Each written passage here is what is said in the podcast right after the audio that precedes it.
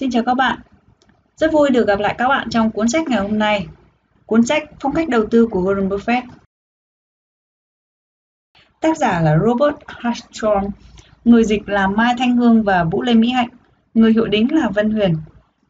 Nhà sách Alpha Book, nhà xuất bản Lao động và Xã hội.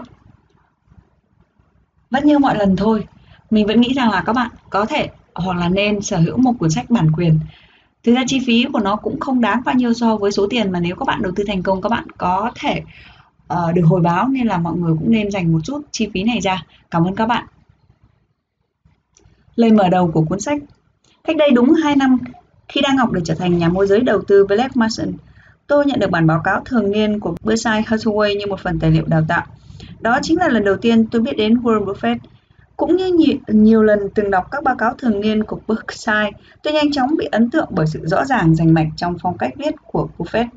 Là một giáo sư trẻ tuổi suốt những năm 1980, tôi phát hiện ra rằng đầu tôi không ngừng xoay quanh chứng khoán bởi tôi luôn cố gắng theo kịp sự phát triển của thị trường, nền kinh tế và những giao dịch chứng khoán hàng ngày. Tuy vậy, mỗi một lần tôi đọc một câu chuyện của Warren Buffett hoặc một bài viết của ông, thì giọng nói đầy lý trí của ông dường như có sức mạnh hơn cả sự hỗn loạn của thị trường. Sự điềm tĩnh của ông truyền cho tôi cảm hứng để viết nên cuốn sách này. Khó khăn cơ bản tôi gặp phải khi viết về phong cách đầu tư của Warren Buffett là tán thành hay phản bác lời khẳng định của Buffett. Việc tôi làm là vượt qua khả năng của bất kỳ ai trích lời của Buffett. Một số nhà phê bình cho rằng không phải ai cũng có khả năng làm theo phong cách đầu tư của Warren Buffett. Tôi không tán thành quan điểm này. Warren Buffett là một người có phong cách, đó là nguồn gốc thành công của ông. Tuy nhiên, phương pháp luận của ông được cho là thích hợp với các cá nhân và tổ chức. Tôi viết cuốn sách này nhằm giúp các nhà đầu tư nắm bắt được những chiến lược từng giúp Warren Buffett thành công. Phong cách đầu tư Warren Buffett mô tả bản chất của phương pháp đầu tư đơn giản. Cho dù bạn có đủ tiền để mua 10% cổ phần của công ty hay chỉ mua được 100 cổ phiếu thì cuốn sách này cũng giúp bạn thu được lợi nhuận khi đầu tư. Nhưng đừng so sánh bạn với Warren Buffett, người đã có 50 năm kinh nghiệm vừa là chủ sở hữu vừa đầu tư vào các công ty. Điều này khiến bạn khó có thể noi gương mức lợi nhuận đầu tư lịch sử của ông. Thay vào đó hãy so sánh những kết quả bạn đạt được với nhóm người cùng tuổi. Cho dù nhóm này bao gồm cả những quỹ đầu tư được quản lý tích cực, chỉ số quỹ hay thị trường rộng lớn hơn nói chung. Lần xuất bản đầu tiên của cuốn sách này thu được thành công đáng kể và tôi rất hài lòng khi nó hữu ích với nhiều người độc giả. Tuy nhiên, thành công của cuốn phong cách đầu tư Warren Buffett trước hết là bằng chứng về Warren Buffett. Tính cách hóm hình và chính trực của ông hấp dẫn hàng triệu độc giả trên toàn thế giới. Qua nhiều năm, trí tuệ và kỷ lục đầu tư của ông đã mê hoặc cộng đồng đầu tư chuyên nghiệp, trong đó có cả tôi. Sự kết hợp có 102 này khiến Warren Buffett trở thành một hình mẫu nổi tiếng nổi tiếng nhất trong lĩnh vực đầu tư hiện nay. Tôi chưa từng gặp Warren Buffett trước khi viết cuốn sách này và tôi cũng không hề tham khảo ý kiến của ông suốt quá trình phát triển đó. Mặc dù tham khảo ý kiến ông chắc chắn sẽ là một lợi thế, nhưng tôi may mắn có một khả năng phát họa từ những bài viết đầu tư của ông trong hơn 4 thập kỷ qua. Xuyên suốt cuốn sách này, tôi đã mượn rất nhiều đoạn trích từ các báo cáo thường niên của Berkshire Hathaway, đặc biệt là những bức thư của vị chủ tịch nổi tiếng này. Buffett cho phép tôi sử dụng những tài liệu được đóng dấu bản quyền, nhưng chỉ sau khi ông duyệt cuốn sách. Sự cho phép này tuyệt nhiên không có nghĩa là ông hợp tác biến cuốn sách này hay ông sẵn lòng cung cấp cho tôi những tài liệu hay chiến lược bí mật không có trong những bài viết công khai của ông. Hầu hết mọi việc Buffett làm đều công khai nhưng bị ghi chép rời rạc. Theo ý kiến của cá nhân tôi, điều cần thiết và có giá trị đối với các nhà đầu tư là một cuộc nghiên cứu thấu đáo lớn tư duy và cách chiến lược của ông cùng với những vụ đầu tư mà Berkshire tiến hành qua nhiều năm qua. Tất cả nên được biên soạn thành một nguồn và đó chính là điểm khởi đầu cho lần xuất bản đầu tiên của cuốn Phong cách đầu tư Warren Buffett. Sau 10 năm, bản sửa đổi này vẫn tiếp tục duy trì những mục tiêu cơ bản, nghiên cứu những hoạt động gần đây của Buffett để rút ra những bài học và xem xét khi nào sự thay đổi môi trường tài chính dẫn đến những thay đổi trong chiến lược đầu tư của ông. Một số vấn đề nhanh chóng trở nên rõ ràng trong những năm gần đây, mức độ hoạt động của Buffett trên thị trường chứng khoán giảm đáng kể. Ông mua công ty thường xuyên hơn là mua cổ phiếu, thi thoảng lắm ông mới chuyển sang chơi trái phiếu và trái phiếu chính phủ. Mặc dù thu được lợi nhuận cao nhưng khi chúng trở nên kém hấp dẫn, ông lại dừng chơi. Một số những công ty ông mới mua lại sẽ được giới thiệu ở những chương tiếp theo và chúng ta sẽ cùng xem xét đặc điểm của chúng phản ánh các nguyên lý trong phong cách đầu tư của Warren như thế nào. Tuy nhiên, do phần lớn các công ty này là công ty tư nhân trước khi Warren Buffett mua lại, nên những số liệu tài chính không được công khai. Vì vậy, tôi không thể tự tin rằng khẳng, khẳng định Buffett suy nghĩ thế nào về điều kiện kinh tế của các công ty này, mà chỉ có thể nói rằng ông thích điều ông nhìn thấy. Với ấn bản mới này, tôi cũng cố gắng kết hợp chặt chẽ một số dữ liệu không có trong ấn bản đầu tiên. Tôi thêm vào một chương nói về phong cách quản lý danh mục đầu tư của Buffett, một phong cách mà được ông gọi là đầu tư tập trung. Đó là nền tảng cho sự thành công của ông và tôi đặc biệt lưu ý bạn đọc về điều này.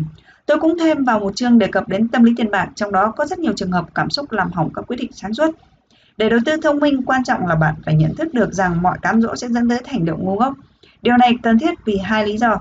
Nếu bạn biết cách nhận ra những hố sâu tình cảm, bạn sẽ tránh không rơi vào chúng. Bạn sẽ nhận ra những sai lầm của người khác và kịp thời thu lợi nhuận từ những sai lầm của họ. 10 năm là một quãng thời gian rất dài hoặc ngắn tùy thuộc vào hoàn cảnh và quan điểm cá nhân của bạn về thế giới. Đối với các nhà đầu tư, điều chúng tôi có thể nói là trong suốt 10 năm bối cảnh thay đổi, nhưng những nền tảng cơ bản thì không. Điều đó có ý nghĩa bởi vì trong 10 năm khác, bối cảnh lại thay đổi ngược lại hoặc thay đổi theo một chiều hướng hoàn toàn khác. Những người tiếp tục trung thành với nguyên lý cơ bản sẽ vượt qua được những thăng trầm tốt hơn hẳn những người còn lại. Trong vòng 10 năm kể từ khi tôi viết cuốn sách này, thị trường chứng khoán ngày càng sôi động. Các bình luận viên truyền hình, nhà phân tích, người viết về tài chính và các nhà chiến lược đều nói quá nhiều để thu hút sự chú ý của các nhà đầu tư. Cùng lúc đó, nhiều nhà đầu tư lại bị thu hút vào những phòng chat trên mạng Internet và những nhóm được lập ra để trao đổi thông tin và mánh khóe đầu tư. Mặc dù tất cả các thông tin này được tự do công khai, nhưng các nhà đầu tư thấy càng ngày càng khó thu được lợi nhuận. Thậm chí một số người còn thấy khó tiếp tục sự nghiệp đầu tư. Giá cổ phiếu tăng vọt mà không rõ nguyên nhân, rồi sau đó lại giảm mạnh nhanh chóng. Những người chuyển sang đầu tư vì mục đích đảm bảo giáo dục cho con cái và lương hưu thường xuyên sợ hãi. Dường như thị trường chứng khoán không bao giờ hoạt động theo một nhịp cố định mà luôn lên xuống bất thường. Tránh xa sự điên loạn của thị trường là một sự khôn ngoan cũng là một trong những lời khuyên của Warren Buffett. Trong một môi trường mà dường như kẻ đầu cơ được thiên vị hơn hẳn nhà đầu tư, lời khuyên đầu tư của Warren Buffett một lần nữa được chứng minh là nơi ẩn náu an toàn cho hàng triệu nhà đầu tư lạc lối. Đôi khi các nhà đầu tư sẽ lạc lối, sẽ kêu lên, lần này nhất định phải khác. Đôi khi họ đúng, các chính trị gia sẽ phải kinh ngạc, thị trường phản ứng, rồi nền kinh tế phản ứng lại theo một nhịp điệu hơi khác biệt. Nhiều công ty mới liên tục ra đời khi các công ty khác lại trưởng thành. Nhiều ngành công nghiệp phát triển và tự thích nghi, sự thay đổi liên tục diễn ra, nhưng các nguyên lý đầu tư được đề cập đến trong cuốn sách này thì vẫn không hề thay đổi. Và đây là một bài học ngắn gọn xúc tích từ bản báo cáo thường niên năm 1996 trích. Với tư cách là một nhà đầu tư, mục tiêu của bạn nên đơn giản là sẽ mua được một cổ phiếu của ngành kinh doanh mang lại lợi nhuận chắc chắn cao hơn 5, 10 và 20 lần so với hiện tại. Qua một thời gian, bạn sẽ thấy chỉ có một số ít các công ty có thể đáp ứng được những tiêu chuẩn này. Vì vậy, khi bạn thấy một trong số các công ty đó đạt tiêu chuẩn, bạn nên mua một số lượng chứng khoán có ý nghĩa. Cho dù năng lực tài chính của bạn như thế nào, bạn cũng luôn có cơ hội đầu tư. Cho dù bạn quan tâm tới ngành hay công ty nào, thì bạn cũng không thể tìm được một tiêu chuẩn tốt hơn thế. Trích lời tác giả tháng 9 năm 2004 tại Pennsylvania. Đôi nét về nhà đầu tư thông minh Nét tiêu biểu trong triết lý đầu tư của Buffett đó là ông hiểu rõ ràng rằng khi sở hữu cổ phiếu sẽ sở hữu công ty mà không phải là một mẩu giấy. Theo Buffett, ý tưởng mua cổ phiếu mà không hiểu chức năng hoạt động của công ty, sản phẩm và dịch vụ, mối quan hệ lao động, chi phí nguyên liệu thô, nhà máy và trang thiết bị, nhưng yêu cầu tái vốn đầu tư hàng tồn kho, những thứ có thể thu được và thu nhau và nhu cầu vốn lưu động là không hợp lý. Trạng thái tâm lý này phản ánh thái độ của một chủ doanh nghiệp trái ngược với chủ sở hữu của chứng khoán và là trạng thái tâm lý duy nhất mà một nhà đầu tư nên có. Tóm lược nhà đầu tư thông minh của Benjamin Graham đã biết công việc đầu tư là thông minh nhất khi nó thực dụng nhất. Buffett cũng nói đó là những từ quan trọng nhất từng viết ra để đầu tư. Một người nắm giữ cổ phiếu sẽ lựa chọn hoặc sẽ trở thành chủ doanh nghiệp hoặc là người nắm giữ những cổ phiếu có thể bán được. Chủ sở hữu doanh nghiệp thường hiểu rằng họ chỉ sở hữu một mẩu giấy từ lâu đã bị loại bỏ khỏi các bản báo cáo tài chính của công ty Họ cư xử như thể giá trị thị trường luôn thay đổi phản ánh chính xác giá trị của họ hơn là mặt cân đối tài sản và bản sao kê lợi nhuận. Họ rút lui hoặc loại bỏ cổ phiếu như chơi bài vậy. Đối với Buffett, các hoạt động của người nắm giữ cổ phiếu thường và những người chủ sở hữu công ty có một mối quan hệ thân thiết với nhau. Cả hai đều nên xem xét quyền sở hữu của một doanh nghiệp theo cách giống nhau. Buffett nói, tôi là một nhà đầu tư giỏi hơn bởi vì tôi là một doanh nhân và tôi là một doanh nhân giỏi hơn bởi vì tôi là một nhà đầu tư. Vậy phong cách đầu tư của Warren Buffett là gì? Phong cách đầu tư của Warren Buffett bao gồm 4 nguyên lý. một Nguyên lý kinh doanh, hai Nguyên lý quản lý, ba Nguyên lý tài chính và bốn là nguyên lý giá trị. Trong đó chi tiết như sau, nguyên lý kinh doanh, doanh nghiệp có mô hình kinh doanh đơn giản và có dễ hiểu hay không? Câu hỏi số 2, doanh nghiệp có lịch sử hoạt động hợp lý hay không? Doanh nghiệp có triển vọng trong dài hạn hay không là ba câu hỏi cần trả lời. Về nguyên lý quản lý, chúng ta có ba câu hỏi cần phải trả lời như sau. một Quản lý có hợp lý hay không? Hai, Ban quản lý có công bằng với các cổ đông hay không? Và ba, Ban quản lý có chống lại được tính cưỡng chế tổ chức hay không? Về nguyên lý tài chính, chúng ta có bốn câu hỏi cần phải trả lời như sau.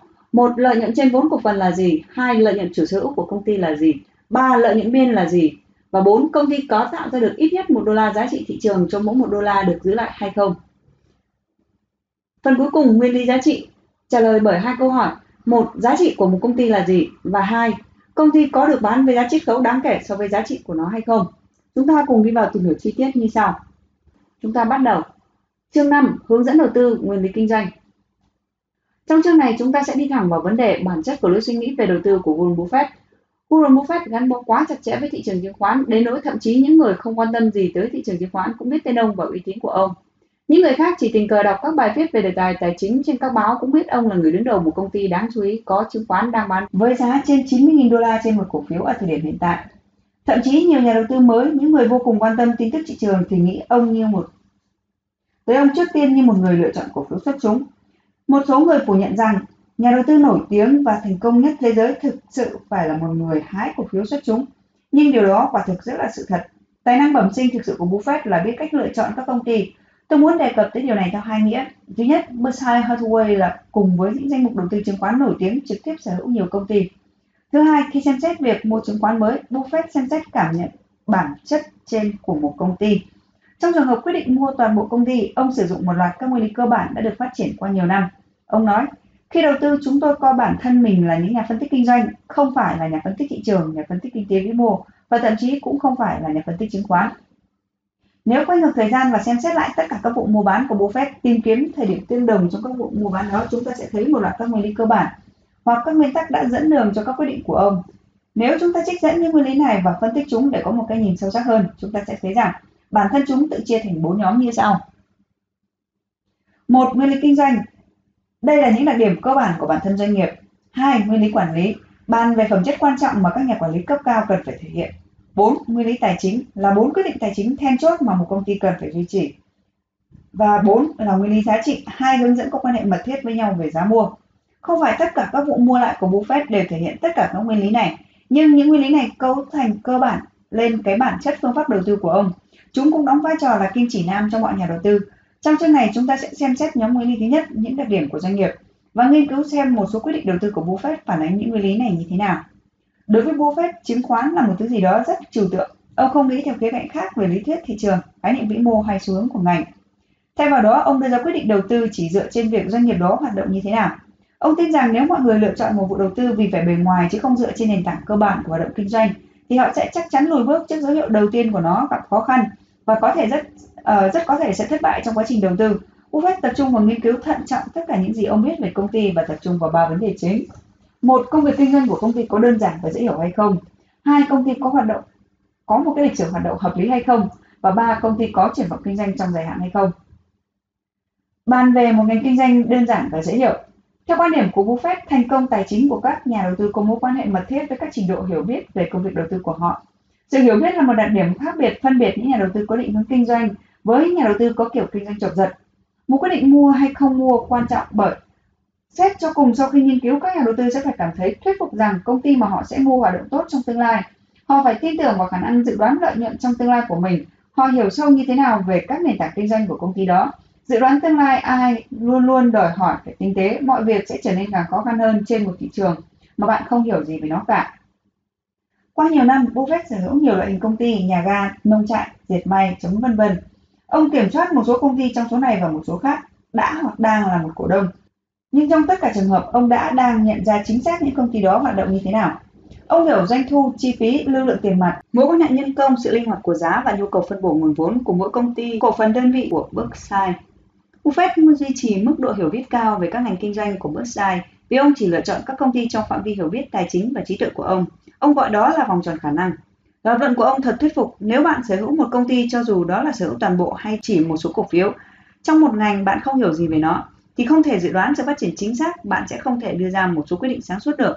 Ông khuyên, trích, hãy đầu tư trong vòng tròn khả năng của bạn. Vấn đề không phải là vòng tròn khả năng lớn như thế nào, mà vấn đề là bạn phải xác định giới hạn đó chuẩn xác như thế nào. Các nhà phê bình cho rằng những giới hạn mà Buffett tự áp đặt cho mình đặt ông ra ngoài ngành tiềm năng đầu tư lớn nhất, ví dụ như ngành công nghệ. Ông trả lời rằng, nhà đầu tư thành công không phải là vấn đề bạn hiểu biết nhiều như thế nào, mà là bạn phải xác định điều bạn không thể biết thực tế như thế nào. Một nhà đầu tư chỉ cần làm rất ít việc miễn là anh ta tránh mắc phải những sai lầm lớn. Để có được kết quả trên mức trung bình, Buffett đã phải học thường là bằng cách làm những việc rất bình thường. Công ty Coca-Cola, ngành kinh doanh của Coca-Cola tương đối đơn giản. Công ty mua hàng hóa đầu vào và kết hợp chúng lại để sản xuất ra một dung dịch rồi đem bán chúng cho nhà đóng chai. Nhà đóng chai kết hợp dung dịch đó với những nguyên liệu khác và đem bán sản phẩm hoàn chỉnh cho các cửa hàng bán lẻ như các bách hóa, siêu thị và các nhà máy bán hàng tự động. Công ty cũng cung cấp sản phẩm nước ngọt cho các đại lý bán lẻ, những người bán nước ngọt cho người tiêu dùng hoặc theo tách theo chén. Các nhãn hiệu sản phẩm của công ty bao gồm nước giải khát Coca-Cola, Diet Coke, Sprite, Pi BB Extra, Melo, Zero, Fanta, Tap, Dasani và Fresca. Các đồ uống của công ty bao gồm các sản phẩm nước hoa quả nhãn hiệu Hi-C, nước cam Minute Maid, Power Bread và Nestea. Công ty sở hữu 45% Coca-Cola Enterprise là một công ty đóng chai nhất lớn nhất nước Mỹ và 35% của Coca-Cola Amatin, công ty đóng chai của Australia. Không chỉ quan tâm tới sản phẩm riêng ở Australia mà còn cả sản phẩm ở New Zealand và Đông Âu. Thế mạnh của Coca-Cola không chỉ là nhãn hiệu của các sản phẩm mà còn là hệ thống phân phối có 102 trên thế giới của hãng.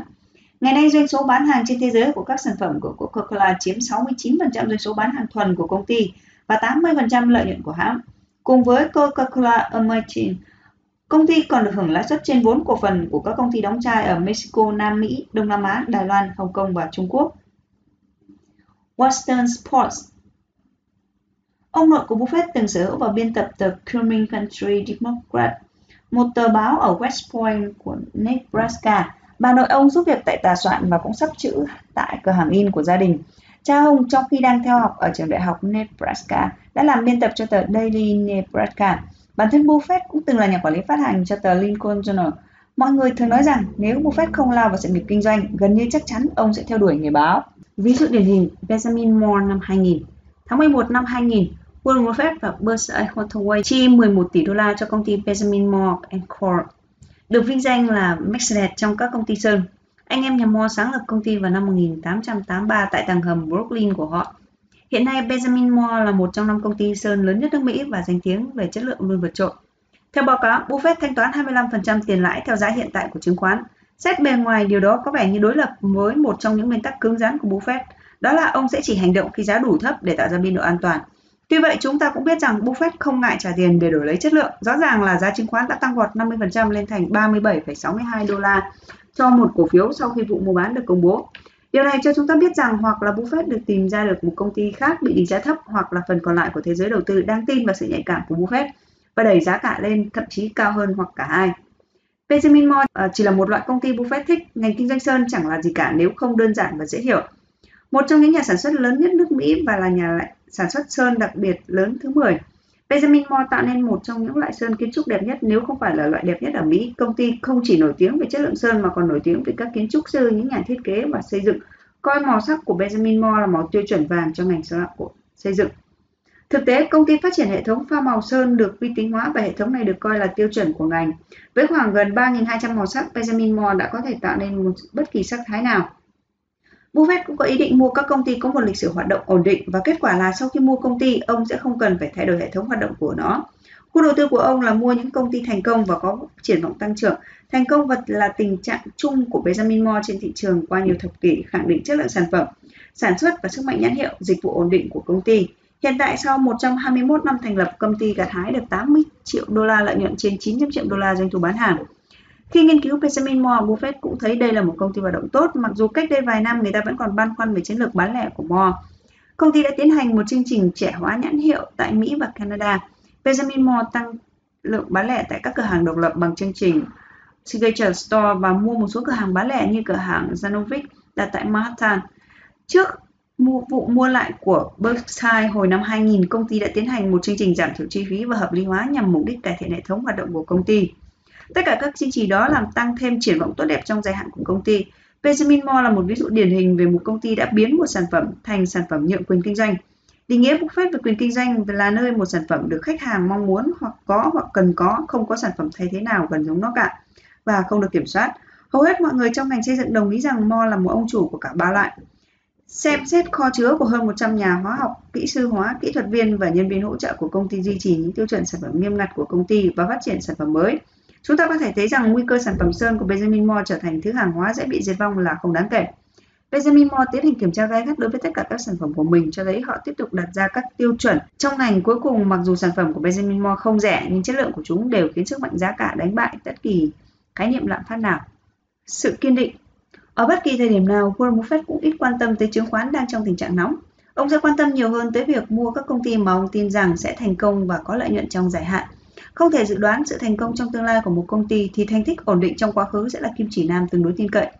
Khi một công ty có kết quả hoạt động ổn định chỉ với một loại sản phẩm từ năm này qua năm khác thì chắc rằng các kết quả đó sẽ tiếp tục được duy trì, có nghĩa là chỉ cần không có sự thay đổi lớn nào, Buffett tránh không mua những công ty mà có đường lối hoạt động thay đổi về căn bản, bởi vì các kế hoạch trước đó của công ty đã không thành công. Kinh nghiệm của ông cho thấy rằng trải qua những thay đổi kinh doanh quan trọng sẽ làm tăng khả năng phạm phải những sai lầm nguy hiểm trong kinh doanh. Buffett nhận xét, sự thay đổi khốc liệt và mức lợi nhuận bất thường không bao giờ đi kèm với nhau. Đáng tiếc là hầu hết các cá nhân đầu tư như thế điều trái ngược lại là sự thật. Thường thì họ tranh nhau mua chứng khoán của các công ty đang trong tiến trình tái tổ chức lại bộ máy hoạt động. Buffett nói vì một vài lý do không giải thích được, những nhà đầu tư này quá say mê vì ý niệm về những gì ngày mai họ sẽ có đến nỗi phớt lờ thực tế kinh doanh của ngày hôm nay. Buffett nói ngược lại với họ, phương pháp của ông là thu lợi từ sự ổn định của doanh nghiệp. Đó là loại hình kinh doanh mà tôi thích. Buffett cũng có ý định tránh những công ty đang phải giải quyết những khó khăn rắc rối. Kinh nghiệm đã dạy ông rằng sự thay đổi hoàn toàn lại là ít thay đổi. Mở rộng khả năng mua của các doanh nghiệp tốt với giá hợp lý sẽ thu được lợi nhuận nhiều hơn các công ty đang trong tình trạng khó khăn với giá rẻ. Và Buffett cũng thừa nhận rằng Charlie và tôi không học cách giải quyết các vấn đề kinh doanh rắc rối, điều chúng tôi học là né tránh chúng. Triển vọng trong dài hạn Chúng tôi thích những cổ phiếu có mức sinh lợi cao trên vốn đầu tư. Điều này để chắc chắn rằng nó sẽ còn tiếp tục như vậy. Buffett nói điều này trong đợi thường niên của Berkshire năm 1995. Sau đó ông nói thêm, tôi xem xét lợi thế cạnh tranh trong dài hạn và xem xét liệu nó có kéo dài lâu hay không. Điều đó có nghĩa là ông tìm kiếm thứ ông gọi là nhượng quyền kinh doanh. Theo Buffett, thế giới kinh tế được chia ra thành một nhóm nhỏ và một nhóm lớn hơn, gồm nhiều công ty kinh doanh hàng hóa, đa số không đáng để mua. Ông định nghĩa nhượng quyền kinh doanh là một công ty có sản phẩm hay dịch vụ được người tiêu dùng, một là cần hay mong muốn muốn có, hai là không có sản phẩm thay thế và tương tự và ba là không được điều chỉnh. Những điều này tạo ra theo cách cá nhân hay tập thể đều mà điều mà Buffett gọi là lợi thế cạnh tranh và hàng rào ngăn cản cạnh tranh mang lại cho công ty một lợi thế rõ ràng hơn các công ty khác và bảo vệ công ty trước sự xâm nhập bất ngờ từ phía đối thủ cạnh tranh. Lợi thế cạnh tranh và hàng rào ngăn cản cạnh tranh lớn, công ty càng có thể chống đỡ tốt hơn và ông càng quan tâm tới công ty đó hơn. Ông nói chìa khóa cho đầu tư xác định lợi thế cạnh tranh của công ty và quan trọng hơn cả là khả năng tồn tại lâu dài của lợi thế đó. Các sản phẩm hay dịch vụ có lợi thế cạnh tranh và hàng rào ngăn cản cạnh tranh rộng lớn, đó chính là những sản phẩm mang đến giải thưởng cho các nhà đầu tư. Một công ty nhượng quyền kinh doanh là nguồn duy nhất của một sản phẩm mà mọi người muốn mua có thể tăng giá định kỳ mà không sợ mất thị phần hay sản lượng. Thường thì một công ty nhượng quyền kinh doanh có thể tăng giá, thậm chí khi nhu cầu thăng bằng và khi khả năng sản xuất không được sử dụng triệt để. Tình trạng biến động giá cả này là một trong những đặc điểm xác định nên một công ty nhượng quyền kinh doanh, cho phép các công ty nhượng quyền kinh doanh thu hút được mức sinh lợi trên vốn đầu tư cao hơn mức trung bình. Một đặc điểm xác định là các công ty nhượng quyền kinh doanh sở hữu khả năng kinh tế lớn hơn cho phép họ có khả năng chống chịu tốt hơn trước ảnh hưởng của lạm phát. Một đặc điểm khác đó là sự khả năng vượt qua được những bất ổn về kinh tế và tiếp tục phát triển. Trích dẫn câu nói đầy xúc tích của Buffett như sau. Một công ty lớn sẽ là một công ty làm ăn phát đạt trong 20 năm cho đến 30 năm. Ngược lại, một công ty bình thường là một công ty hầu như không có điểm khác biệt với các sản phẩm của đối thủ cạnh tranh. Cách đây vài năm, các hàng hóa cơ bản bao gồm dầu, ga, hóa chất, bột mì, đồng, gỗ rẻ và nước cam. Ngày nay, chúng sẽ làm máy tính, ô tô, dịch vụ hàng không, ngân hàng và bảo hiểm. Mặc dù ngân sách quảng cáo khổng lồ nhưng họ không có được sự khác biệt về sản phẩm đầy ý nghĩa. Nói chung, các doanh nghiệp hàng hóa thiết yếu là những doanh nghiệp mà có doanh thu thấp và là ứng cử viên quan trọng nhất cho vấn đề về lợi nhuận. Do sản phẩm của họ về cơ bản không có gì khác biệt so với sản phẩm của bất kỳ công ty nào, cho nên họ chỉ có thể cạnh tranh về giá cả, thu hẹp nghiêm trọng lợi nhuận biên. Vì vậy, phương pháp đáng tin cậy nhất để một công ty có hàng hóa cơ bản có lợi nhuận đó là trở thành một nhà cung cấp với chi phí thấp. Chương 6. Hướng dẫn đầu tư và nguyên lý quản lý Khi cân nhắc một vụ đầu tư hoặc một vụ mua lại, Buffett thường xem xét rất kỹ ban quản lý. Ông nói với chúng tôi rằng các công ty hoặc cổ phiếu của Berkshire mua được điều hành bởi những nhà quản lý có đủ tài năng và chân thật, những người ông không phục và sự tin tưởng. Ông nói, Trích, chúng tôi không muốn làm việc với những nhà quản lý thiếu phẩm chất đáng khắc phục cho dù công ty của họ có triển vọng như thế nào. Chúng tôi chưa bao giờ làm ăn suôn sẻ với một nhà quản lý tồi tệ. Khi gặp những nhà quản lý ông khâm phục, Buffett hết lời ngợi ca qua nhiều năm. Những độc giả của bức thư của vị chủ tịch trong báo cáo thường niên của Berkshire đều thấy những lời ca ngợi nồng ấm mà Buffett dành để nói về những nhà quản lý của các công ty thuộc Berkshire. Ông chỉ xem xét kỹ lưỡng ban quản lý của các công ty có cổ phiếu mà ông đang quan tâm. Cụ thể, ông sẽ xem xét ba đặc điểm sau một, họ quản lý có hợp lý không? Hai, ban quản lý có công bằng với các cổ đông hay không? Và ba, ban quản lý có chống lại được tính cưỡng chế có tổ chức hay không? Lời ca ngợi cao nhất mà Buffett dành cho một nhà quản lý đó là, ông ta hay bà ta luôn luôn hành động và suy nghĩ như một người chủ của một công ty. Những nhà quản lý hành động giống như những người chủ sẽ không làm chệch hướng mục tiêu ban đầu của công ty, là làm tăng giá trị cổ phiếu, và họ có xu hướng đưa ra các quyết định hợp lý để làm tốt hơn mục tiêu đó. Buffett cũng rất thán phục những nhà quản lý thực sự có trách nhiệm báo cáo đầy đủ và chuẩn xác tới các cổ đông và những người có lòng dũng cảm chống lại cái mà ông gọi là tính cưỡng chế tổ chức mù quáng đi theo những công ty khác cùng ngành. Tất cả những điều này sẽ dẫn đến một mức độ cấp thiết mới như những phát hiện gây sốc về các sai phạm tập thể được đưa ra ánh sáng.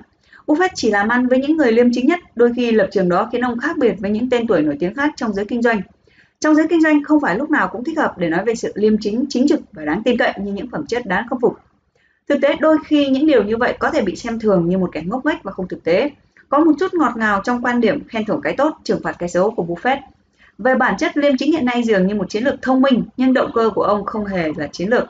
Nó xuất phát từ chính hệ thống giá trị không thể bị lay chuyển của chính ông và chưa có ai từng nghiêm túc buộc tội Buffett là kẻ khởi dại cả. Phần sau của chương này chúng ta sẽ xem xét kỹ hơn những phản ứng của Buffett trước những vấn đề về hành vi đạo đức nhất là đối với khoản thù lao điều hành quá lớn, quyền lựa chọn chứng khoán, tính độc lập và trách nhiệm giải trình của giám đốc và các thủ đoạn kế toán khác. Ông nói với chúng ta điều ông nghĩ sẽ phải thay đổi để bảo vệ quyền lợi của cổ đông và gợi ý về cái việc mà các nhà đầu tư đánh giá các nhà quản lý như thế nào khi biết khi nào họ đáng tin cậy. Một, sự hợp lý. Buffett tin tưởng rằng hành vi quản lý quan trọng nhất là phân bổ hợp lý các nguồn vốn của công ty. Đó là hành vi quan trọng nhất bởi vì theo thời gian sự phân bổ nguồn vốn sẽ quyết định giá trị cổ phiếu của công ty như thế nào. Theo lối suy nghĩ của Buffett, quyết định làm gì với lợi nhuận của công ty, việc tái đầu tư hay trả lại tiền cho các cổ đông là một bài toán logic và hợp lý. Sự hợp lý là phẩm chất tạo ra sự khác biệt trong phong cách của ông và trong cách ông điều hành Berkshire, và là phẩm chất mà ông thường thấy thiếu ở các công ty khác. Carol Loomis viết trong tạp chí của Fortune. Vấn đề này thường trở nên quan trọng khi một trong các công ty đạt tới một mức độ chín mùi nhất định, khi tỷ lệ tăng trưởng chậm lại và bắt đầu tạo ra nhiều tiền mặt hơn so với nhu cầu phát triển và chi phí điều hành. Ở điểm này một câu hỏi được đặt ra là nên phân bổ số lợi nhuận này như thế nào? Nếu số tiền mặt dư thừa tái đầu tư có thể tạo ra lợi nhuận trên vốn đầu tư trên mức trung bình, tức là lợi nhuận cao hơn chi phí vốn thì công ty nên giữ lại toàn bộ lợi nhuận và tái đầu tư. Đó là một đường lối hợp lý duy nhất, giữ lại lợi nhuận để tái đầu tư ở mức thấp hơn chi phí vốn trung bình là hoàn toàn bất hợp lý. Cách làm này cũng khá phổ biến. Một công ty có lợi nhuận đầu tư trung bình hoặc dưới mức trung bình nhưng tạo ra tiền mặt vượt nhu cầu có 3 sự lựa chọn. Một là công ty có thể phớt lờ vấn đề và tiếp tục tái đầu tư ở tỷ lệ dưới mức trung bình. Hai là công ty có thể mua sự tăng trưởng, hoặc ba, công ty có thể trả lại tiền mặt cho các cổ đông. Quyết định làm theo lựa chọn nào là điều Buffett rất chú trọng tới cách quản lý. Đây chính là lúc mà các nhà quản lý hành động hợp lý hay không hợp lý. Nói chung, có những nhà quản lý sẽ vẫn tiếp tục tái đầu tư bất chấp lợi nhuận dưới mức trung bình vì họ tin rằng tình huống đó chỉ là tạm thời. Họ cho rằng với năng lực quản lý của mình, họ sẽ cải thiện được khả năng lợi nhuận của công ty và các cổ đông thì bị thôi miên trước dự báo về khả năng cải thiện tình hình của ban quản lý. Nếu một công ty tiếp tục phất lờ vấn đề này, tiền mặt sẽ càng ngày càng trở thành một nguồn vốn nhàn rỗi hơn và giá cổ phiếu lúc này sẽ suy giảm. Một công ty với lợi nhuận kinh tế nghèo nàn có quá nhiều tiền mặt và giá cổ phiếu thấp sẽ thu hút những kẻ đột kích tập thể, thường là sự khởi đầu cho sự kết thúc nhiệm kỳ của ban quản lý hiện tại. Để bảo vệ bản thân mình, các nhà quản lý cấp cao thường lựa chọn cách thứ hai là mua sự tăng trưởng thông qua việc mua lại một công ty khác. Thông báo những kế hoạch mua lại sẽ làm phấn chấn tinh thần các cổ đông và đánh bại mưu đồ mua lại của những công ty khác. Tuy vậy, Buffett lại hoài nghi những công ty cần phải mua lại sự tăng trưởng. Lý do thứ nhất, công ty đó thường được định giá quá cao và lý do thứ hai là một công ty phải hợp nhất và quản lý một ngành kinh doanh thì rất dễ vấp phải những sai lầm tai hại đối với các cổ đông của họ. Theo lối suy nghĩ của Buffett, con đường hợp lý và có trách nhiệm cho những công ty có rất nhiều tiền mặt nhưng không thể tái đầu tư với tỷ lệ trên mức trung bình thì nên hoàn lại cho các cổ đông. Để thực hiện phương án này có hai lựa chọn, một tăng cổ tức hoặc mua lại cổ phần. Với tiền cổ tức trong tay, các cổ đông có cơ hội tìm kiếm các bộ đầu tư mới để thu được nhiều lợi nhuận hơn. Nhìn bên ngoài điều này có vẻ như một vụ làm ăn có lãi vì thế cổ tức tăng được coi như một dấu hiệu của công ty đang làm ăn tốt. Buffett tin tưởng rằng điều này chỉ đúng khi các nhà đầu tư thu được nhiều tiền mặt hơn so với số mà công ty có thể tạo ra được nếu công ty giữ lại lợi nhuận và tái đầu tư. Qua nhiều năm, Berkshire Hathaway thu được một mức lợi nhuận cao từ vốn của công ty và giữ lại toàn bộ lợi nhuận đó. Không có gì đáng ngạc nhiên Berkshire không trả cổ tức và điều đó chỉ tốt đối với các cổ đông. Bài kiểm tra lòng tin của người chủ sở hữu cuối cùng đang cho phép ban quản lý tái đầu tư 100% lợi nhuận của công ty. Những người chủ sở hữu của Berkshire đặt niềm tin rất lớn vào Buffett. Nếu giá trị thực của cổ tức đôi khi nhầm lẫn thì cơ chế thứ hai là hoàn toàn lợi lợi cho cổ đông mua lại chứng khoán, thậm chí còn gây hiểu lầm hơn thế. Thét theo nhiều mặt lợi nhuận dành cho chủ sở hữu còn không trực tiếp, không xác thực và không nhanh chóng như dành cho cổ đông. Khi ban quản lý mua lại chứng khoán, Buffett cảm thấy rằng phần thưởng được nhân đôi. Nếu chứng khoán đem dưới giá trị thực thì việc mua chứng khoán quả là dễ hiểu. Nếu chứng khoán của một công ty là 50 đô la và giá trị thực của nó là 100 đô, thì mỗi lần ban quản lý mua chứng khoán họ đã kiếm được 2 đô la giá trị thực cho mỗi 1 đô la bỏ ra. Việc trao đổi kiểu này mang lại mức lợi nhuận cao cho các cổ đông còn lại. Buffett cho biết khi các nhà quản lý cấp cao chủ động mua chứng khoán của công ty trên thị trường, tức là họ đang thể hiện rằng họ quan tâm nhất tới chủ sở hữu chứ không phải là một nhu cầu thiếu cẩn trọng để mở rộng một cơ cấu của công ty. Kiểu kinh doanh này mang đến những tín hiệu tốt lành cho thị trường, thu hút các nhà đầu tư tìm kiếm một công ty được quản lý tốt làm tăng lợi nhuận cho cổ đông. Thường thì các cổ đông được lợi gấp đôi, trước hết là từ việc mua bán trên thị trường cạnh tranh tự do ban đầu và thứ hai là hưởng lợi từ hiệu ứng tích cực của mối quan tâm tới giá cả của các nhà đầu tư. Ví dụ về Coca-Cola, tăng trưởng dòng tiền thực cho phép của Coca-Cola tăng cổ tức trả cho các cổ đông và cũng mua lại cổ phiếu của công ty trên thị trường tự do. Vào năm 1984, công ty mua lại cổ phiếu lần đầu tiên, thông báo công ty sẽ mua lại 6 triệu cổ phiếu. Kể từ đó, công ty đã mua lại hơn 1 tỷ cổ phiếu. Vụ mua lại này chiếm tới 32% cổ phiếu kể từ tháng 1 của năm 1984. Ở mức giá trung bình là 12,46 đô la cho một cổ phiếu, hay nói cách khác, công ty đã bỏ ra gần 12,4 tỷ đô để mua cổ phiếu mà 10 năm sau chúng có giá thị trường sấp xỉ là 60 đô la. Tháng 7 năm 1992, Coca-Cola đã thông báo rằng trong suốt năm 2000, công ty đã mua lại 100 triệu cổ phiếu chiếm 7,6% cổ phiếu của công ty. Đáng chú ý là do khả năng tạo tiền mặt rất mạnh, công ty hoàn thành mục tiêu này trong khi vẫn tiếp tục đầu tư rất mạnh mẽ vào các thị trường khác. Kendall Buffett đánh giá cao những nhà quản lý báo cáo đầy đủ và chính xác tình hình tài chính của công ty, biết thừa nhận sai lầm cũng như chia sẻ thành công và luôn ngay thẳng với các cổ đông. Cụ thể là ông tôn trọng những nhà quản lý có thể truyền thông tin hoạt động của công ty họ mà không hề che giấu đằng sau các nguyên tắc kế toán được thừa nhận bởi GAAP. Các tiêu chuẩn kế toán được tài chính yêu cầu bảo mật những thông tin được phân loại theo phân đoạn ngành. Một số nhà quản lý đã khai thác yêu cầu tối thiểu hóa này và gộp tất cả các ngành kinh doanh của công ty thành một phân đoạn ngành, gây khó khăn cho các chủ sở hữu trong doanh nghiệp về việc hiểu và đánh giá tính năng động của ngành kinh doanh khác nhau mà họ quan tâm. Buffett cho rằng cái cần phải được báo cáo dữ liệu cho dù là các nguyên tắc kế toán được thừa nhận hay không thừa nhận thì nó giúp người đọc bản báo cáo tài chính trả lời được ba câu hỏi quan trọng. Một, ước tính giá trị của công ty là vào khoảng bao nhiêu? Hai là điều gì có thể xảy ra mà có thể đáp ứng được các nghĩa vụ trong tương lai? Và ba là các nhà quản lý làm tốt công việc như thế nào, căn cứ vào quyền kiểm soát trong tay họ. Các bản báo cáo thường niên của Berkshire Hathaway là một ví dụ điển hình. Chúng đều đáp ứng các yêu cầu của nguyên tắc kế toán được thừa nhận và còn hơn cả thế. Buffett thêm niềm phần báo cáo lợi nhuận riêng rẽ trong mỗi một công ty con của Berkshire và bất kỳ công ty thông tin nào phụ khác mà ông cảm thấy các cổ đông sẽ thấy cần thiết để đánh giá chính xác tình hình kinh tế của một công ty. Buffett thán phục những CEO có thể báo cáo cho các cổ đông theo lối thẳng thắn như vậy. Ông cũng thán phục những ai có lòng dũng cảm nói chuyện cởi mở về khuyết điểm. Ông tin rằng các nhà quản lý mà dám công khai thừa nhận những sai lầm của mình sẽ dễ dàng sửa chữa chúng hơn. Theo Buffett, hầu hết những bản báo cáo thường niên là không chân thật. Theo thời gian, chắc chắn công ty nào cũng sẽ mắc phải sai lầm, cả nghiêm trọng lẫn không nghiêm trọng. Ông tin rằng có quá nhiều nhà quản lý báo cáo với sự lạc quan thái quá thay vì giải thích chân thật, và có lẽ chỉ là để phục vụ cho lợi ích của họ trong ngắn hạn, nhưng nếu xét về dài hạn thì không ai được lợi cả. Buffett tín nhiệm Charlie Morgan, người đã giúp ông hiểu được giá trị khi nghiên cứu các sai lầm của người khác thay vì chỉ tập trung vào thành công của họ. Trong bản báo cáo thường niên của ông gửi cho các cổ đông của Berkshire Hathaway, Buffett đã rất cởi mở về tình hình kinh tế và quản lý của Berkshire cả tốt và xấu. Qua nhiều năm qua, ông thừa nhận những khó khăn mà Berkshire phải đối mặt trong cả ngành kinh doanh bảo hiểm, dệt may và những sai lầm trong cách quản lý của chính ông đối với những doanh nghiệp này. Ông tự phê bình rất thẳng thắn và không tiết lời. Vụ sát nhập với công ty tái bảo hiểm General Re vào năm 1998 mang đến cho công ty những rắc rối nghiêm trọng.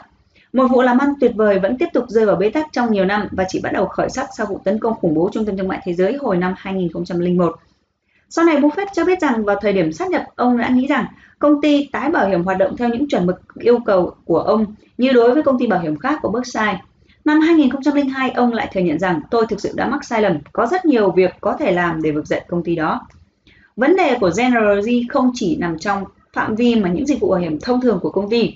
Công ty cũng có một bộ phận chuyên trách buôn bán và các dịch vụ phái sinh, một ngành kinh doanh mà Buffett coi là không đáng chú ý tại thời điểm sát nhập mặc dù đó là một phần của gói bảo hiểm không thể tránh khỏi.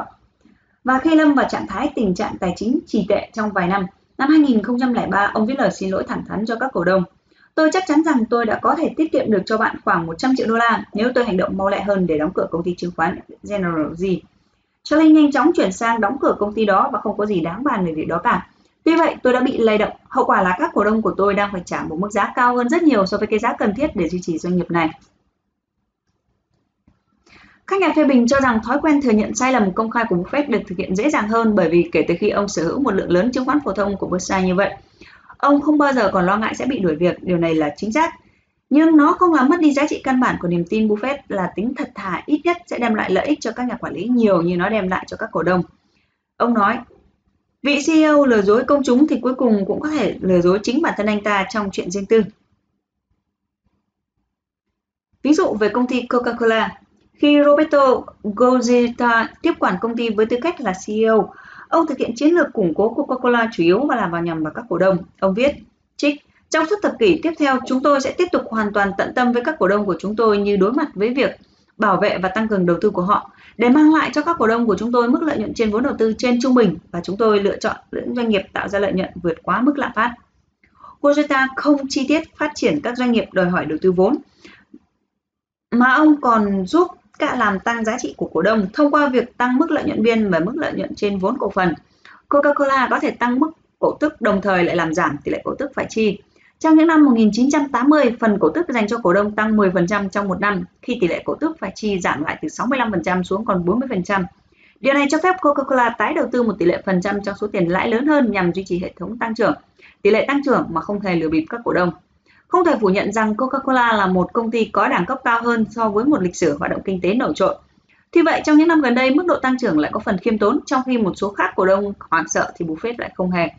Thực tế thì ông không hề làm bất kỳ điều gì cả, ông không bán dù chỉ là một cổ phiếu. Đó rõ ràng là một bằng chứng về niềm tin của ông dành cho công ty và cũng là một minh chứng rõ ràng về sự đúng đắn trong những nguyên tắc của ông. Tính cưỡng chế tổ chức Nếu ban quản lý có được sự khôn ngoan và lòng tín nhiệm bằng cách sẵn sàng đối mặt với các sai lầm, vậy tại sao lại có quá nhiều các bản báo cáo thường niên chỉ ra đề cập đến sự thành công? Nếu phân bổ nguồn vốn quá đơn giản và hợp lý thì tại sao nguồn vốn lại được phân bổ quá nghèo nàn? Buffett đã biết câu trả lời là một lực lượng vô hình mà ông gọi là là cưỡng chế tổ chức. Khuynh hướng trong đó các nhà quản lý bắt chước hành vi của những nhà quản lý khác mà không cần biết rằng hành vi đó có thể ngu ngốc hoặc bất hợp lý như thế nào. Ông nói rằng đó là một tính phát hiện của sự nghiệp kinh doanh đáng ngạc nhiên nhất.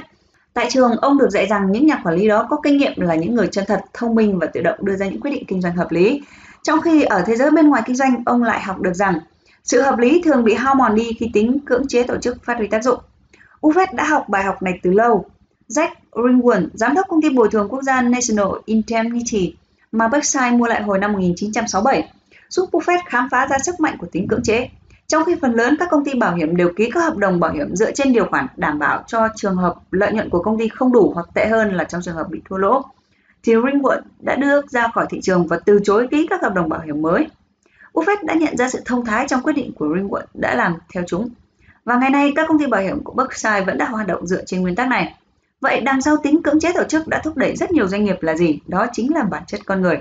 Hầu hết các nhà quản lý không sẵn lòng để phơi bày sự thua lỗ trầm trọng quý vừa rồi của công ty cho công chúng, trong khi các công ty khác quý vừa qua lại vẫn đang tạo được lợi nhuận.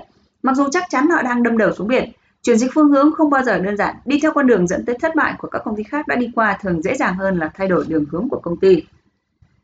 Phải thừa nhận là Buffett và Munger cùng có được vị trí để bảo vệ giống nhau cho khuôn khổ tự do của họ để sẵn sàng ngay với thật tin thật xấu. Họ sẽ không phải lo lắng khi bị sa thải và điều này làm cho họ tự do đưa ra những quyết định trái với lệ thường. Tuy vậy, một nhà quản lý với kỹ năng giao tiếp tốt nên thuyết phục các cổ đông chấp nhận thua lỗ trong ngắn hạn và thay đổi phương hướng của công ty nếu nó mang lại kết quả vượt trội theo thời gian. Buffett đã học được rằng không thể chống lại tính cưỡng chế tổ chức, thường thì sẽ có rất ít việc để làm với các cổ đông của công ty hơn là các nhà quản lý sẵn sàng chấp nhận sự thay đổi căn bản. Thậm chí khi các nhà quản lý chấp nhận quan điểm cho rằng công ty của họ phải thay đổi hoàn toàn hoặc sẽ đối mặt với khả năng phải đóng cửa, thì thực hiện kế hoạch này quá khó đối với hầu hết các nhà quản lý. Rất nhiều người không chịu nổi sức cám dỗ thà mua một công ty mới còn hơn là tiếp tục đối mặt với những con số tài chính của vấn đề hiện tại. Vậy tại sao họ lại làm điều này? Buffett tách biệt ba nhân tố ông cảm thấy có ảnh hưởng lớn nhất tới hành vi của ban quản lý. Trước hết, hầu hết các nhà quản lý không thể kiểm soát được sự thèm khát hành động. Hành động thái quá kiểu này thường dẫn tới việc đại lý của công ty sẽ thuộc về các nhà tiếp quản của công ty. Thứ hai, hầu hết các nhà quản lý luôn luôn so sánh doanh thu, lợi nhuận, thù lao điều hành của công ty họ với công ty khác trong cả ngành và ngoài ngành.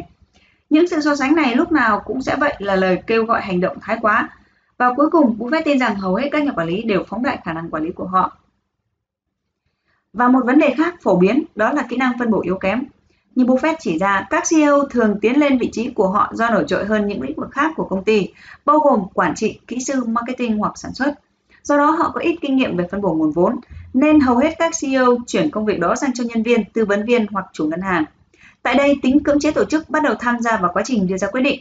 Buffett chỉ ra rằng nếu CEO khát khao một vụ chuyển nhượng tiềm năng đòi hỏi một tỷ lệ là 15% lợi nhuận trên vốn đầu tư để bảo lãnh cho họ vụ mua bán, thì sẽ thật đáng kinh ngạc khi các nhân viên báo cáo cho ông ta rất trôi chảy rằng doanh nghiệp đó thực tế có thể đạt được 15,1%. Minh chứng cuối cùng cho tính cưỡng chế tổ chức là sự bắt chước một cách máy móc. Nếu tất cả các công ty ABC cùng làm một thứ giống nhau thì chắc chắn đó chính là nguyên nhân khiến CEO của công ty đi cũng phải buộc công ty của ông cũng hành động như vậy. Buffett tin rằng đó không phải là do tính chất dễ bị mua chuộc hay sự ngu dại, mà đó là những tình huống khiến công ty này thất bại. Hơn thế nữa đó là sự năng động, tổ chức của tính cưỡng chế khiến cho việc chống lại hành vi bị lên án trở nên khó khăn hơn. Phát biểu trước một nhóm sinh viên của Notre Dame, Buffett trình bày một danh sách 37 ngân hàng đầu tư làm ăn thua lỗ. Ông giải thích, tất cả các công ty đó thua lỗ mặc dù số lượng cổ phiếu trên thị trường chứng khoán New York đã tăng gấp 15 lần. Những công ty này do những cá nhân làm việc chăm chỉ với chỉ số IQ cao lãnh đạo Tất cả bọn họ đều có một khao khát thành công mãnh liệt. Buffett dừng lại, đôi mắt ông nhìn khắp căn phòng và nói, các bạn hãy nghiêm túc nghĩ về điều đó, làm thế nào họ đạt được một kết quả như vậy. Tôi sẽ nói cho bạn biết đồng nghiệp của họ đã bắt trước máy móc như thế nào. Ví dụ thực tế, Clayton Home. Trong một ngành công nghiệp đang bị bóp nghẹt bởi chính những vấn đề do nó tự tạo ra thì Clayton nổi bật lên với đội ngũ quản lý hùng mạnh và mô hình kinh doanh thông minh. Hiện tại, những ngôi nhà di động được sản xuất chiếm 15% trong tổng số nhà ở của Mỹ, xét trên nhiều khía cạnh. Hình ảnh tiêu cực theo lịch sử của chúng đang biến mất. Những ngôi nhà di động ngày càng giống với những ngôi nhà được xây dựng kiên cố về kích cỡ và quy mô. Chất lượng xây dựng thì luôn luôn được cải thiện và chúng đang cạnh tranh với những ngôi nhà cho thuê. Chúng có những lợi thế về thuế mà theo đó người chủ ngôi nhà không phải sở hữu phần tài sản cơ bản. Việc thế chấp hiện tại đang được những công ty thế chấp lớn khác và các văn phòng chính phủ như Fannie Mae hỗ trợ. Tuy vậy, do những ngôi nhà này rẻ hơn đáng kể so với nhà xây kiên cố, mức giá trung bình năm 2002 là 48.800 đô la so với 164.217 đô la. Thị trường chính vẫn là những khách hàng của dòng sản phẩm giá thấp. Trong năm 2002, hơn 22 triệu người dân Mỹ sinh sống trong các ngôi nhà di động, với mức thu nhập trung bình là 26.900 đô la. Trong những năm 1990, nhiều nhà sản xuất bị dính dáng tới một vụ rắc rối hai chiều do họ tự đặt ra cho mình. Và rất nhiều người trong số họ đã thất bại một phần của rắc rối hai chiều này đó là sự chấp nhận càng ngày càng gia tăng và phổ biến của những ngôi nhà kiểu này khiến nhiều công ty trong ngành đẩy mạnh việc quá mở rộng quy mô công ty. Nhân tố siết chặt khác đó là lòng tham. Những ngôi nhà được bán thông qua những người bán lẻ hoặc những nhà bán buôn độc lập đại diện cho một số nhà sản xuất hoặc những đại lý riêng của công ty. Chính tại đó trong cùng một lô hàng, người mua thường thấy hoạt động huy động vốn thường là một chi nhánh của nhà sản xuất người bán lẻ. Bán ồ ạt tạo ra lợi tức tức thì cho các nhà bán lẻ và phần hoa hồng khổng lồ cho các nhà môi giới. Nó cũng tạo ra vấn đề kinh tế khổng lồ trong phạm vi xa hơn. Một thực tế đã bám buồn là rất nhiều ngôi nhà được bán cho những người đang trong tình trạng kinh tế bấp bênh và tỷ lệ tái sở hữu cao làm giảm nhu cầu nhà mới. Tỷ lệ thất nghiệp tăng trong vài năm trước đây thì các khoản vay phạm pháp cũng tăng. Nhân tố cung tăng quá mức hàng tồn kho từ những năm 1990 và thời gian kinh tế thắt chặt đã thu hẹp chỉ tiêu trên mọi lĩnh vực, làm cho tăng thêm tình trạng ảm đạm trong toàn ngành. Phần lớn vấn đề đều bắt nguồn từ những khoản nợ xấu đang phổ biến trong ngành kinh doanh nhà Vậy tại sao tất cả họ đều làm như vậy? Bởi vì mỗi công ty lo sợ bị mất thị phần nếu làm khác, nói tóm lại đó là tai họa của tính cưỡng chế tổ chức. Clayton không hoàn toàn khỏi nhưng cũng đã tránh được hầu hết các sai lầm nghiêm trọng. Điều quan trọng nhất là Clayton trả thù lao cho người bán hàng theo một cách khác. Phần hoa hồng của người bán hàng và người quản lý được tính toán không chỉ dựa theo số lượng những ngôi nhà được bán mà còn dựa trên chất lượng và quá trình hoạt động của khoản vay. Đội ngũ nhân viên bán hàng chia sẻ gánh nặng tài chính khi khoản nợ không được phát huy tác dụng và chia sẻ doanh thu khi các khoản vay được hoạt động tốt. Ví dụ, một quản lý bán hàng đang phải giải quyết việc bán hàng và thu được tiền của một ngôi nhà di động trị giá 24.000 đô la. Nếu khách hàng không thể thanh toán, Clayton sẽ bị mất 25.000 đô la và người quản lý phải chịu trách nhiệm một nửa đối với số tiền thua lỗ đó. Nhưng nếu khoản nợ hoạt động tốt, người quản lý cũng sẽ được một nửa số đó. Điều này gợi đẩy gánh nặng tránh các cái khoản nợ xấu lên vai của nhân viên bán hàng. Phương pháp thanh toán Năm 2002, chỉ có 2,3% số chủ sở hữu nhà với khoản thế chấp của Clayton là những kẻ phạm pháp 30 ngày. Con số này ở tại thời điểm năm 2002 là một nửa tỷ lệ phạm pháp so với trong ngành. Còn ở thời điểm năm 1990 khi hơn 80 nhà máy và 4.000 người bán lẻ bị phá sản thì Clayton chỉ phải đóng cửa 31 cửa hàng bán lẻ và không hề đóng cửa nhà máy nào cả. Đến năm 2003 khi Buffett tham gia, Clayton đã thoát khỏi tình trạng suy thoái trong nền kinh tế nói chung và ngành công nghiệp sản xuất nhà di động nói riêng với vị thế mạnh mẽ hơn và tốt đẹp hơn bất kỳ đối thủ cạnh tranh nào. Warren Buffett đã mua lại Clayton Home bởi vì ông thấy rằng Jim Clayton là một người năng động, chăm chỉ, thông minh và có kỹ năng quản lý tốt. Clayton không chỉ thể hiện một lần mà tới hai lần rằng ông có thể vượt qua được tình trạng suy thoái trong ngành bằng cách xây dựng mô hình kinh doanh của ông, có thể tránh được tính cưỡng chế tổ chức cực kỳ tai hại. Công ty Washington Post, Buffett nói với chúng tôi rằng thậm chí báo chí hạng 3 cũng có thể thu được phần lợi nhuận đáng kể.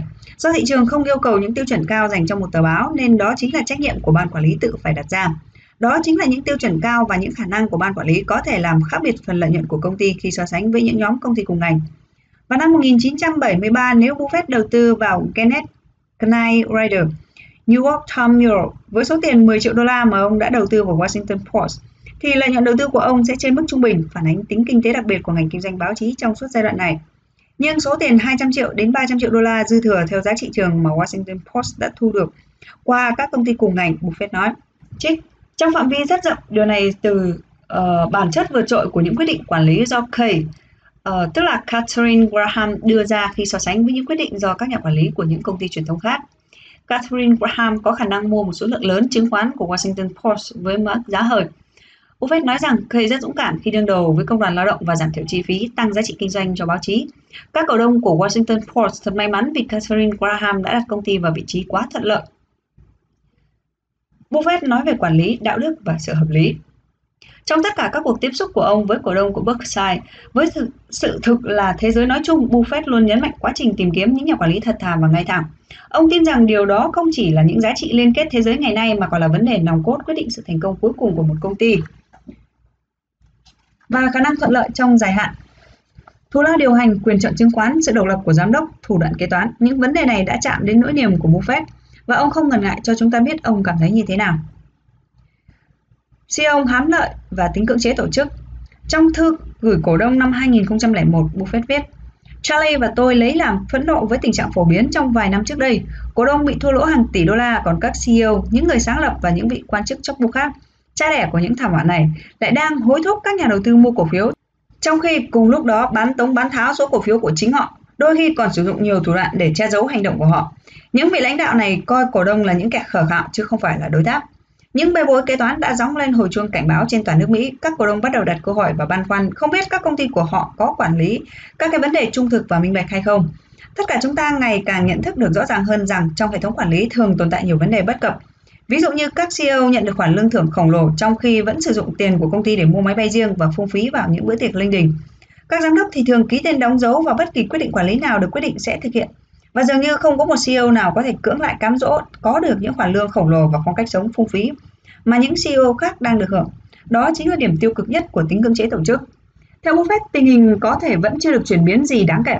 Trong thư gửi cổ đông năm 2003, ông cảnh báo rằng bệnh hám lợi dường như không hề suy giảm. Ông viết, trích, tình trạng phung phí của các CEO tăng mạnh hơn trong những năm 1990 để phán xét xem liệu Corporate America có nghiêm túc cải tổ chính bản thân họ hay không, thì việc thanh toán của CEO vẫn là thử nghiệm. Cho tới ngày hôm nay, các kết quả thu được vẫn không đáng khích lệ. Quyền chọn chứng khoán Đối với những khoản tiền lương cao ngất trời, theo lẽ thường các nhà quản lý cấp cao của các công ty thương mại còn nhận được quyền chọn chứng khoán giá cố định, thường ràng buộc với các doanh thu của công ty nhưng rất hiếm khi ràng buộc với tình hình công việc thực tế của nhà quản lý. Điều này trái với ngoài ý muốn của Buffett, ông nói, khi quyền chọn chứng khoán được chuyển giao rất cầu thả, các nhà quản lý với khả năng làm việc dưới mức trung bình sẽ được nhận ở mức hào phóng không kém gì những nhà quản lý có khả năng làm việc tuyệt vời.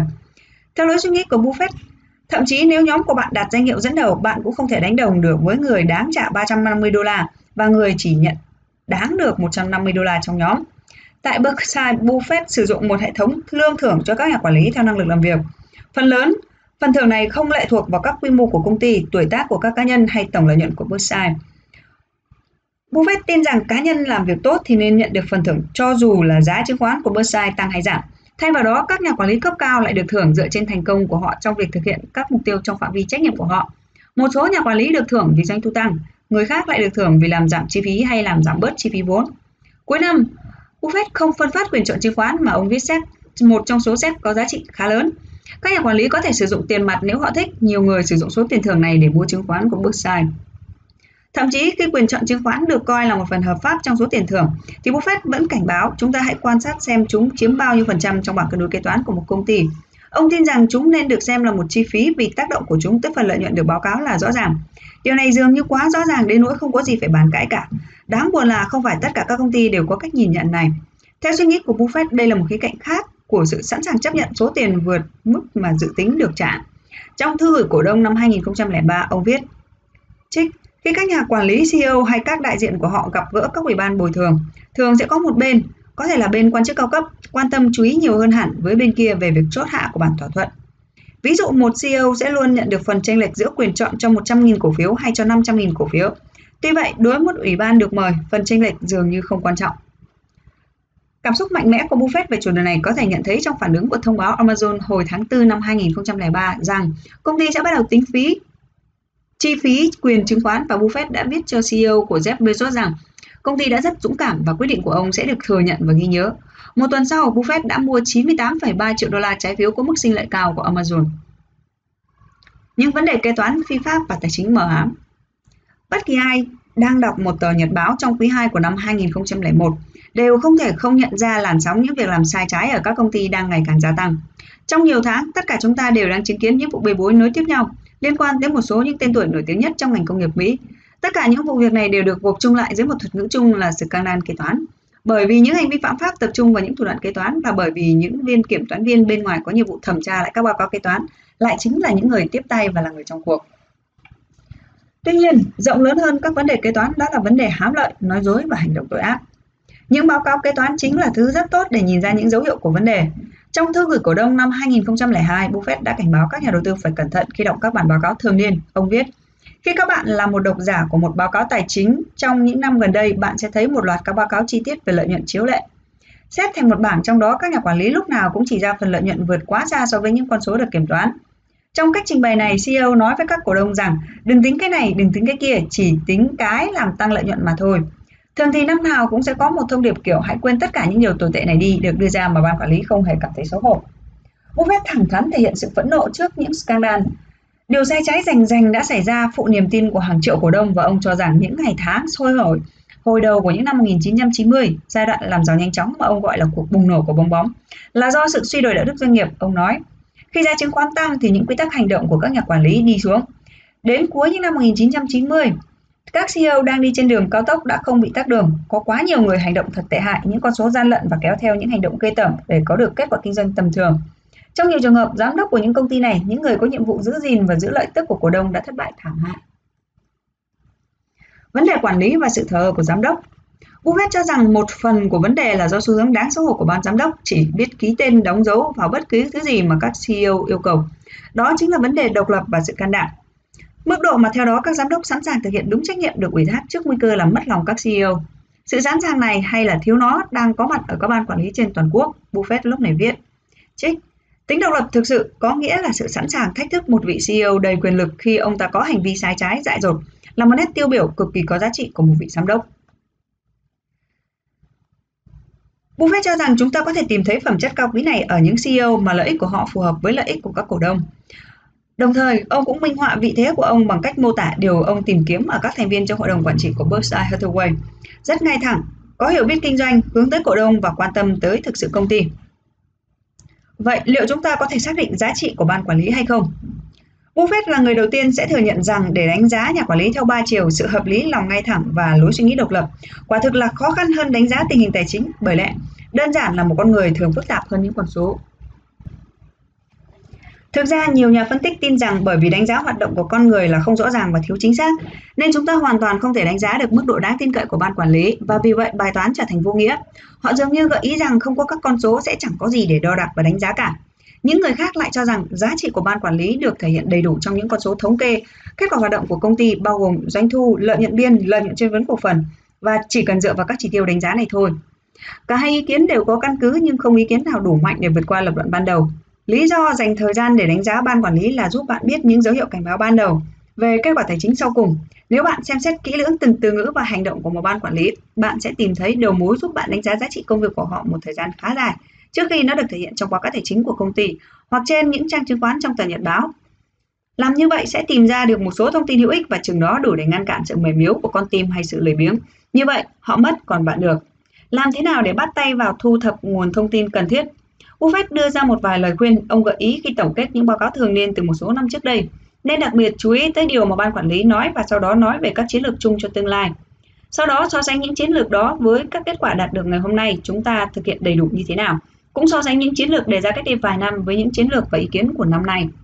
Như vậy, lối suy nghĩ thay đổi như thế nào? Buffett cũng có gợi ý rằng cũng rất hữu ích khi so sánh các báo cáo thường niên của công ty bạn quan tâm tới những bản báo cáo của các công ty tương tự trong cùng ngành. Không phải lúc nào cũng dễ dàng tìm ra được những điểm giống nhau tuyệt đối nhưng thậm chí sự so sánh kết quả liên quan cũng sẽ giúp bạn hiểu biết được sâu sắc hơn.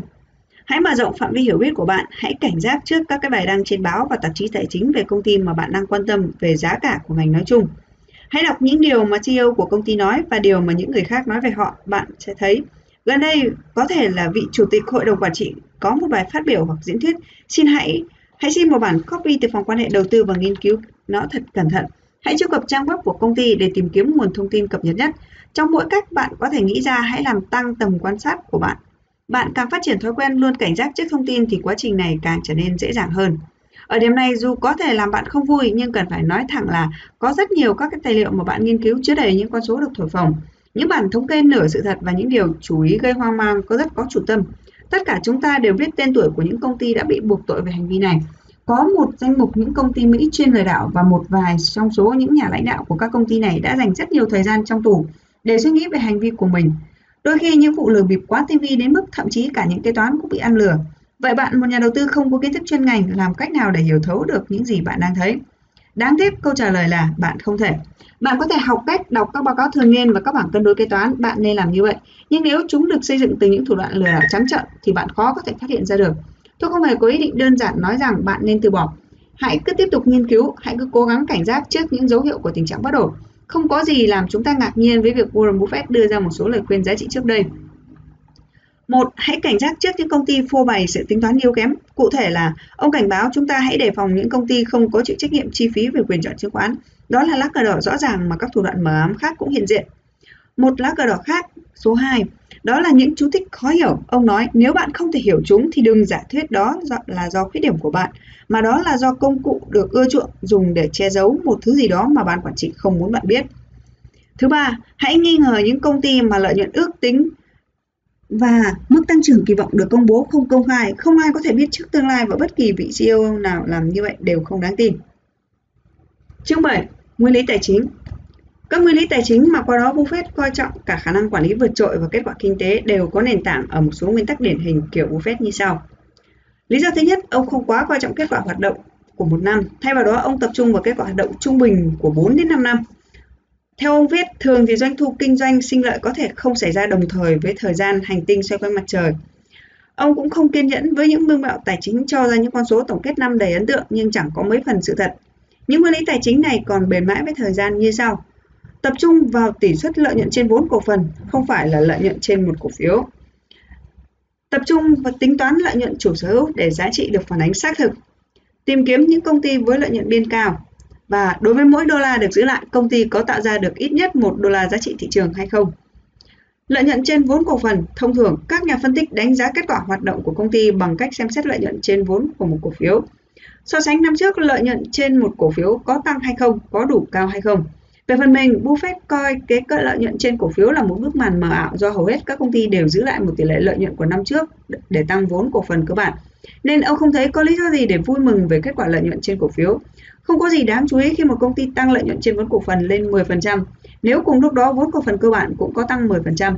Ông giải thích vậy thì chẳng có gì khác nhau khi gửi tiền vào tài khoản ngân hàng, gửi vào tiết kiệm để cộng dồn lãi suất rồi rút ra. Buffett tin tưởng rằng kiểm tra kết quả kinh tế rõ ràng nhất khi một công ty đạt được tỷ lệ lợi nhuận trên vốn cổ phần cao, chứ không phải là khi công ty có mức trung bình thu nhập ổn định từ lợi nhuận trên cổ phiếu. Để đánh giá kết quả hoạt động thường niên của một công ty, Buffett thích dùng mức lợi nhuận trên vốn cổ phần hơn bởi vì đó là tỷ lệ lợi nhuận hoạt động trên cổ phần của cổ đông. Mặc dù để sử dụng tỷ lệ này chúng ta cần thực hiện một số điều chỉnh. Trước hết tất cả các chứng khoán có thể chào bán nên được định giá theo chi phí, không phải là theo giá trị thị trường. Bởi vì các giá trị trên thị trường chứng khoán nói chung gây ảnh hưởng lớn tới tỷ suất lợi nhuận trên vốn cổ phần của cổ đông đối với một công ty nói riêng. Ví dụ nếu như thị trường chứng khoán tăng mạnh trong một năm do vậy làm giá trị dòng của một công ty tăng lên thì kết quả hoạt động thực sự nổi trội sẽ bị giảm bớt đi khi so sánh với mẫu số lớn hơn. Ngược lại, Giảm giá sẽ làm giảm vốn cổ phần của cổ đông, có nghĩa là kết quả hoạt động tầm thường sẽ được thể hiện tốt hơn nhiều so với thực tế mà nó đang có. Thứ hai, chúng ta phải kiểm soát ảnh hưởng của những nhân tố bất thường có thể có trong tử số có tỷ lệ này. Buffett đã loại trừ tất cả lãi và lỗ trên vốn cũng như bất kỳ nhân tố bất thường nào làm tăng hoặc làm giảm lợi nhuận hoạt động. Ông đang tìm cách tách biệt kết quả hoạt động thường niên có thể của một công ty. Ông muốn biết ban quản lý đã hoàn thành nhiệm vụ tạo ra mức lợi nhuận từ hoạt động của một công ty đối với nguồn vốn ban đầu nó ở tốt ở mức nào. Và ông nói đó là biện pháp đánh giá kết quả kinh tế của ban quản lý tốt nhất. Hơn thế nữa, Buffett tin tưởng rằng một công ty nên đạt được lợi nhuận trên vốn cổ phần tốt trong khi không vay nợ hoặc vay nợ ít. Chúng ta biết rằng nhiều công ty tăng lợi nhuận trên vốn cổ phần bằng cách tăng tỷ lệ nợ trên vốn cổ phần. Và Buffett đã nhận ra điều này, nhưng ý tưởng tăng lợi nhuận trên vốn cổ phần của Berkshire Hathaway chỉ đơn giản bằng cách tăng thêm nợ không gây ấn tượng cho ông. Ông nói, các quyết định kinh doanh hay đầu tư sẽ tốt cho những kết quả kinh tế tương đối hài lòng mà không cần sự hỗ trợ từ tài sản vay nợ. Hơn thế nữa, những công ty có mức vay nợ cao sẽ rất dễ đi tới phá sản trong thời kỳ suy thoái kinh tế. Buffett không đưa ra bất kỳ gợi ý nào về mức nợ bao nhiêu hay là hợp lý hay bất hợp lý đối với một công ty. Những công ty khác nhau thì sẽ phụ thuộc vào lưu lượng tiền mặt của mình và sẽ quản lý với những mức nợ khác nhau. Điều Buffett muốn nói cho chúng ta biết đó là một công ty phát triển tốt, sẽ thu được lợi nhuận trên vốn của phần cao mà không cần sự hỗ trợ từ tài sản vay nợ. Các nhà đầu tư nên cảnh giác trước những công ty tạo ra lợi nhuận trên vốn cổ phần chỉ bằng cách đi vay nợ. Lợi nhuận chủ sở hữu Buffett cảnh báo rằng các nhà đầu tư nên nhận ra việc tính toán lợi nhuận trên vốn cổ phiếu chỉ là điểm bắt đầu để xác định giá trị kinh tế của một công ty, chứ không phải là một điểm kết thúc. Ông nói, điểm đầu tiên cần phải hiểu đó không phải là tất cả các khoản lợi nhuận đều được tạo ra giống nhau. Ông chỉ ra rằng những công ty có tỷ lệ tài sản trên lợi nhuận cao có xu hướng báo cáo khoản lợi nhuận thay thế, nên thường không phản ánh đúng bản chất bởi vì lạm phát khiến những công ty có nhiều tài sản cố định mất một khoản phí. Nên lợi nhuận của các công ty này thường là con số ảo. Vì vậy, tính toán lợi nhuận chỉ hữu ích cho phân tích nếu chúng sắp xỉ bằng dòng tiền mặt kỳ vọng của công ty. Nhưng Buffett cảnh báo thậm chí dòng tiền mặt cũng không phải là một công cụ hoàn hảo để xác định giá trị mà nó thường đánh lạc hướng các nhà đầu tư. Dòng tiền mặt là hợp lý khi đánh giá những công ty có quy mô vốn đầu tư lớn ban đầu và về sau thì nhỏ hơn, như các công ty bất động sản, ga và cáp. Nói cách khác sẽ không thể đánh giá chính xác những công ty đòi hỏi nguồn vốn đầu tư lớn như các công ty sản xuất chẳng hạn khi mà chỉ xem xét dòng tiền mặt của chúng.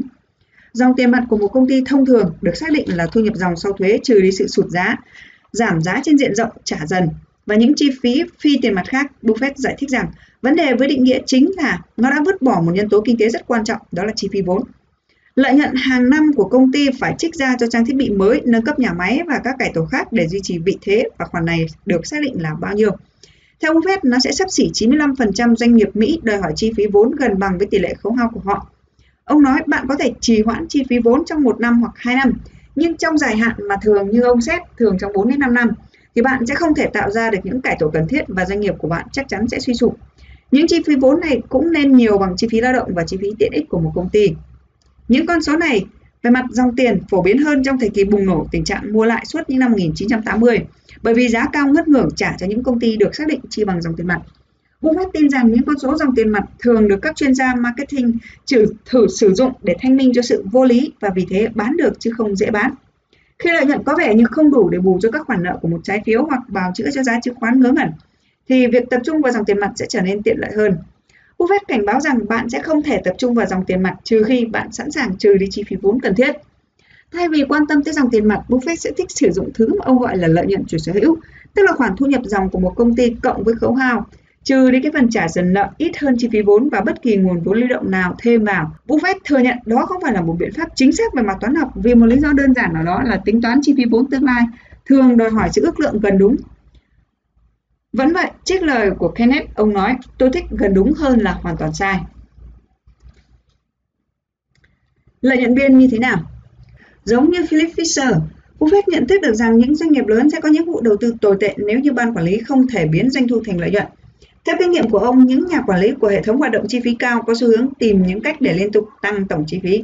Trong khi các nhà quản lý của hệ thống hoạt động chi phí thấp thì lại luôn tìm cách để cắt giảm chi phí. Buffett không mấy kiên nhẫn với những nhà quản lý để chi phí leo thang. Thường thì những nhà quản lý giống nhau này sẽ khởi xướng một chương trình cải tổ, làm cắt giảm chi phí cho phù hợp với doanh thu. Và mỗi lần công ty thông báo một chương trình cắt giảm chi phí, ông biết rằng công ty này không tìm ra trước có cổ đông các khoản chi. Buffett nói, Nhà quản lý thực sự tốt sẽ không thức giấc vào buổi sáng và nói rằng đây là ngày mà tôi cắt giảm chi phí, mà anh ta thức giấc và quyết định luyện tập hít thở. Buffett hiểu quy mô nhân viên như thế nào là phù hợp cho doanh nghiệp và tin rằng với mỗi một đô la doanh thu sẽ có một mức chi phí hợp lý. Ông đã lựa chọn Carl Richard và Paul Hazen tại Wells Fargo để tấn công nghiêm khắc vào những chi phí không cần thiết. Ông nói, Họ ghê tởm việc tiêu tốn phần chi phí nhiều hơn cần thiết và tấn công chi phí ác liệt khi lợi nhuận ở mức kỷ lục cũng như khi ở dưới mức đặt ra. Bản thân Buffett không nhượng bộ khi bàn tới vấn đề chi phí và phí tổn không cần thiết. Ông cũng nhạy cảm với các vấn đề lợi nhuận biên của Berkshire và tất nhiên Berkshire Hathaway là một công ty nổi trội.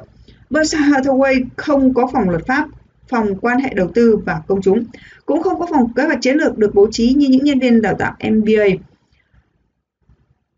Tổng chi phí hoạt động sau thuế của công ty thấp hơn 1% lợi nhuận hoạt động, Buffett nói. Nếu so sánh con số này với các công ty khác cùng mức lợi nhuận nhưng 10% chi phí thì các cổ đông mất 9% giá trị cổ phần của họ. Chỉ đơn giản là do tổng chi phí. Giả thiết 1 đô la như thế nào? Mục tiêu của Buffett là lựa chọn những công ty mà mỗi một đô la lợi nhuận giữ lại được chuyển thành ít nhất là một đô la giá trị thị trường. Đây là một bài kiểm tra để nhanh chóng xác định được những công ty đó có nhà quản lý có thể đầu tư vốn của công ty tối ưu hay không.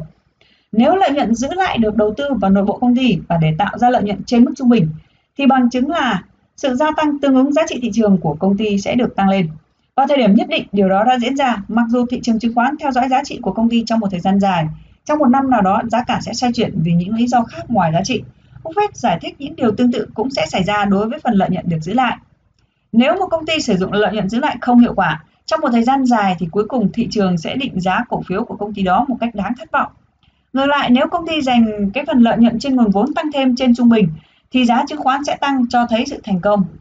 Buffett tin rằng nếu ông lựa chọn một công ty có triển vọng kinh tế trong dài hạn tương đối khả quan do những nhà quản lý có khả năng và luôn hướng về cổ đông, thì minh chứng sẽ phản ánh trong giá thị trường tăng của công ty. Ông sử dụng một bài kiểm tra nhanh. Giá trị thị trường của một công ty tăng nên ít nhất là phù hợp với số lợi nhuận được giữ lại. Nếu giá trị tăng cao hơn lợi nhuận được giữ lại thì tình hình thậm chí còn tốt hơn rất nhiều.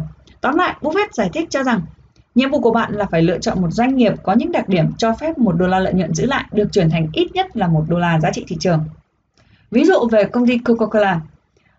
Kể từ năm 1988 khi Buffett bắt đầu mua chứng khoán, tình trạng của Coca-Cola giá quả là phi thường. Từ 10 đô la một cổ phiếu, giá chứng khoán đã tăng lên 45 đô la vào năm 1992. Trong suốt thời gian này, Coca-Cola đã đánh bại hoàn toàn chỉ số S&P 500. Giữa những năm 1989 và năm 1999, giá thị trường của Coca-Cola tăng từ 25,8 tỷ đô la lên 143,9 tỷ đô la. Đặt tỷ lệ tăng trưởng này vào một hoàn cảnh khác, hãy xem xét điều này. Một vụ đầu tư 100 đô la vào cổ phiếu thường vào ngày 31 tháng 12 năm 1989 với cổ tức tái đầu tư, thì 10 năm sau mức tăng trưởng theo giá trị trước thuế lên tới 681 đô la, đạt mức lợi nhuận gộp trung bình hàng năm là 21%. Trong cùng giai đoạn 10 năm này, Công ty tạo ra 26,9 tỷ đô la lợi nhuận, thanh toán 10,5 tỷ đô la cổ tức cho cổ đông và giữ lại 16,4 tỷ đô la để tái đầu tư. Mỗi một đô la công ty giữ lại đã tạo ra 7,2 đô la theo giá thị trường. Năm 2003, vụ đầu tư giá trị 1.023 tỷ đô la ban đầu của Berkshire và Coca-Cola đáng giá hơn 10 tỷ đô. Ví dụ về công ty Gillette, từ năm 1998, khi Buffett lần đầu tiên tham gia vào công ty, tới năm 1992 khi giá thị trường của Gillette tăng lên 9,3 tỷ đô la.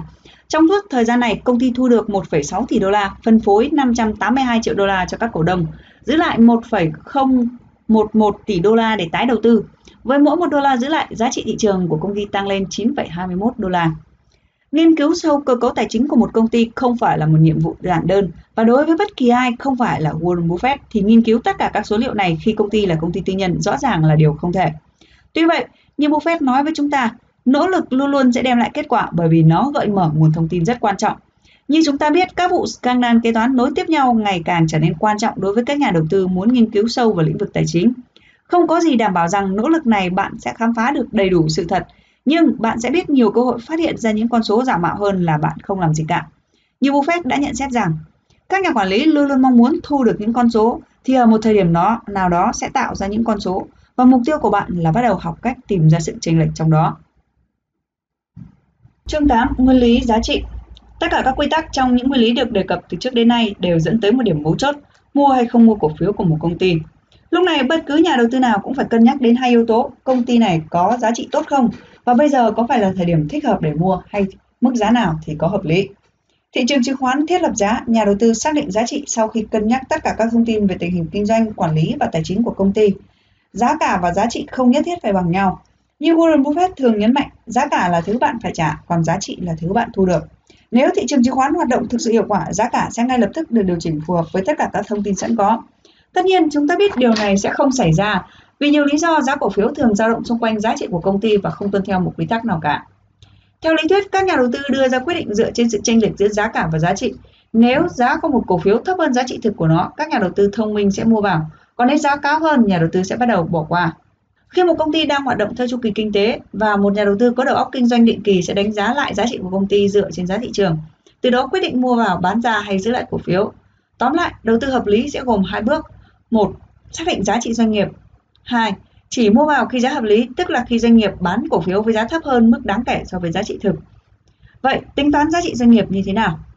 Nhiều năm qua, các nhà phân tích tài chính đã sử dụng rất nhiều công thức để xác định giá trị thực của một doanh nghiệp. Một số nhà phân tích thích sử dụng phương pháp nhanh gọn tỷ lệ giá trên lợi nhuận (P/E) thấp, giá trị của giá bán trên giá trị sổ sách thấp và cổ tức cao. Nhưng theo Buffett, hệ thống do John Wall Williams xác lập 60 năm trước mới là hệ thống chính xác nhất. Buffett và nhiều người đã sử dụng công thức chiết khấu cổ tức được trình bày trong cuốn sách The Theory of Investment Value. Lý thuyết giá trị đầu tư của William như là phương pháp tốt nhất để xác định giá trị chứng khoán. Giải thích phương pháp của William Buffett khẳng định giá trị doanh nghiệp là tổng các luồng tiền mặt, tức là lợi nhuận chủ sở hữu, dự đoán sẽ thu được trong suốt thời gian tồn tại của doanh nghiệp, đã được chiết khấu bởi tỷ lệ lãi suất hợp lý. Ông coi đây là một tiêu chuẩn thích hợp để đánh giá các loại hình đầu tư khác nhau, trái phiếu chính phủ, trái phiếu công ty, cổ phiếu thường, chung cư cao tầng, giếng dầu và nông trại. Buffett đưa ra cách tính tương tự khi định giá trái phiếu. Thị trường trái phiếu mỗi ngày thì tính tổng các cổ phiếu có lãi. Tính tổng các trái phiếu có lãi có kỳ hạn của một trái phiếu và chiết khấu của những trái phiếu lãi này theo lãi suất hiện hành. Việc này xác định giá trị trái phiếu. Để xác định được giá trị doanh nghiệp, nhà đầu tư sẽ ước lượng giá trị các phiếu lãi mà doanh nghiệp thu được trong một giai đoạn nhất định của tương lai, rồi sau đó trừ đi tất cả các phiếu lãi tại thời điểm hiện tại. Buffett cho rằng tất cả các doanh nghiệp đều được định giá theo cách này. Từ các nhà sản xuất roi ngựa cho tới những người điều hành mạng lưới điện thoại di động đều trở nên ngang hàng về mặt kinh tế. Tóm lại, tính toán giá trị hiện tại của một doanh nghiệp có nghĩa là dự đoán tổng lợi nhuận doanh nghiệp đó thu được trong suốt quá trình hoạt động, rồi sau đó trừ đi thu nhập tại thời điểm hiện tại. Chúng ta sẽ áp dụng tất cả các đặc điểm kinh doanh của công ty để dự đoán được lợi nhuận tương lai cũng như tình trạng tài chính, chất lượng quản lý. Với phần 2 của công thức, chúng ta chỉ cần quyết định chọn tỷ lệ chiết khấu thích hợp cao hơn mức chiết khấu hiện tại. Buffett đảm bảo một điểm, ông chỉ tìm kiếm những công ty có lợi nhuận có thể dự đoán tương đối chắc chắn trong tương lai như lợi nhuận của trái phiếu. Nếu một công ty hoạt động với khả năng doanh lợi ổn định và một công ty đơn giản dễ hiểu, thì Buffett tin rằng ông có thể xác định lợi nhuận trong tương lai của công ty với một mức độ chắc chắn cao. Còn nếu không đủ tự tin dự đoán luồng tiền trong tương lai của doanh nghiệp đó, ông sẽ không thể cố gắng định giá nó, đơn giản là ông sẽ bỏ qua.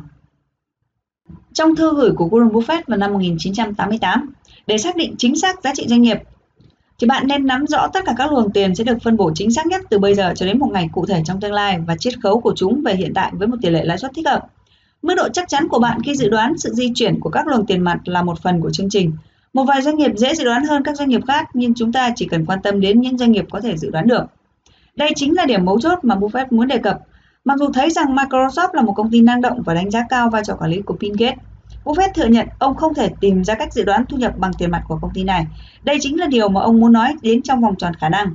Ông không biết nhiều về công nghệ, kỹ thuật để dự toán cái điểm tiềm năng thu nhập dài hạn của bất cứ công ty nào trong lĩnh vực này. Những công ty này nằm ngoài vòng tròn khả năng của ông. Điều này dẫn chúng ta tới yếu tố thứ hai trong công thức, đó là tỷ lệ chiết khấu hợp lý. Câu trả lời của Buffett rất đơn giản, đó chính là tỷ lệ được coi là không có rủi ro. Trong nhiều năm, ông đã áp dụng tỷ lệ chiết khấu hiện tại vào lúc đó cho trái phiếu chính phủ dài hạn. Vì chính phủ Mỹ gần như chắc chắn 100% sẽ thanh toán trái phiếu lãi chính phủ trong hơn 30 năm tới, nên chúng ta có thể nói rằng đây là một mức chiết khấu không có rủi ro. Khi lợi tức của một trái phiếu thấp hơn 7%, Buffett tăng tỷ lệ chiết khấu lên 10%, và đó là cách ông thường áp dụng cho đến ngày nay. Nếu tỷ lệ lãi suất tự điều chỉnh tăng lên trong một khoảng thời gian, ông đã dự đoán thành công tỷ lệ chiết khấu so với tỷ lệ dài hạn. Còn nếu không, ông sẽ tăng biên độ an toàn lên thêm 3 điểm nữa. Một số viện sĩ Hàn Lâm phê phán rằng nếu không quan tâm đến sức mạnh của công ty thì không công ty nào có thể đảm bảo thu nhập bằng tiền mặt trong tương lai chắc chắn hơn trái phiếu. Do đó họ đòi hỏi tỷ lệ chiết khấu thích hợp có thể là hơn hoặc bằng tỷ lệ lợi nhuận không rủi ro cộng với lợi tức bù đắp của rủi ro cổ phiếu. Lợi tức này được thêm vào để đảm bảo cho sự không chắc chắn của luồng tiền mặt trong tương lai. Buffett không cộng thêm lợi tức để bù đắp rủi ro. Thay vào đó, ông tin tưởng việc cương quyết theo đuổi các công ty có thu nhập ổn định có thể dự đoán được và lớn hơn biên độ an toàn khi mua vào ở mức chiết khấu cao, Buffett nói. Tôi chắc chắn rằng nếu bạn cũng làm vậy thì toàn bộ suy nghĩ về tỷ lệ rủi ro chẳng có ý nghĩa gì với tôi nữa. Thế nào được coi là mua ở một mức giá hấp dẫn? Theo Buffett, chú ý vào những công ty có thể phân tích được có lợi nhuận bền vững do các nhà quản lý hướng tới lợi ích của cổ đông điều hành dù rất quan trọng, nhưng bản thân các công ty sẽ không đảm bảo đầu tư thành công. Vì vậy, ban đầu ông phải mua ở những mức giá nhạy cảm và sau đó công ty phải hoạt động đúng như những dự đoán của ông.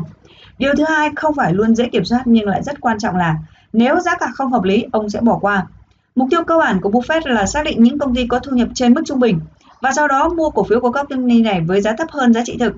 Graham dạy Buffett biết được tầm quan trọng của việc chi mua cổ phiếu khi chênh lệch giữa giá và giá trị ở biên độ an toàn.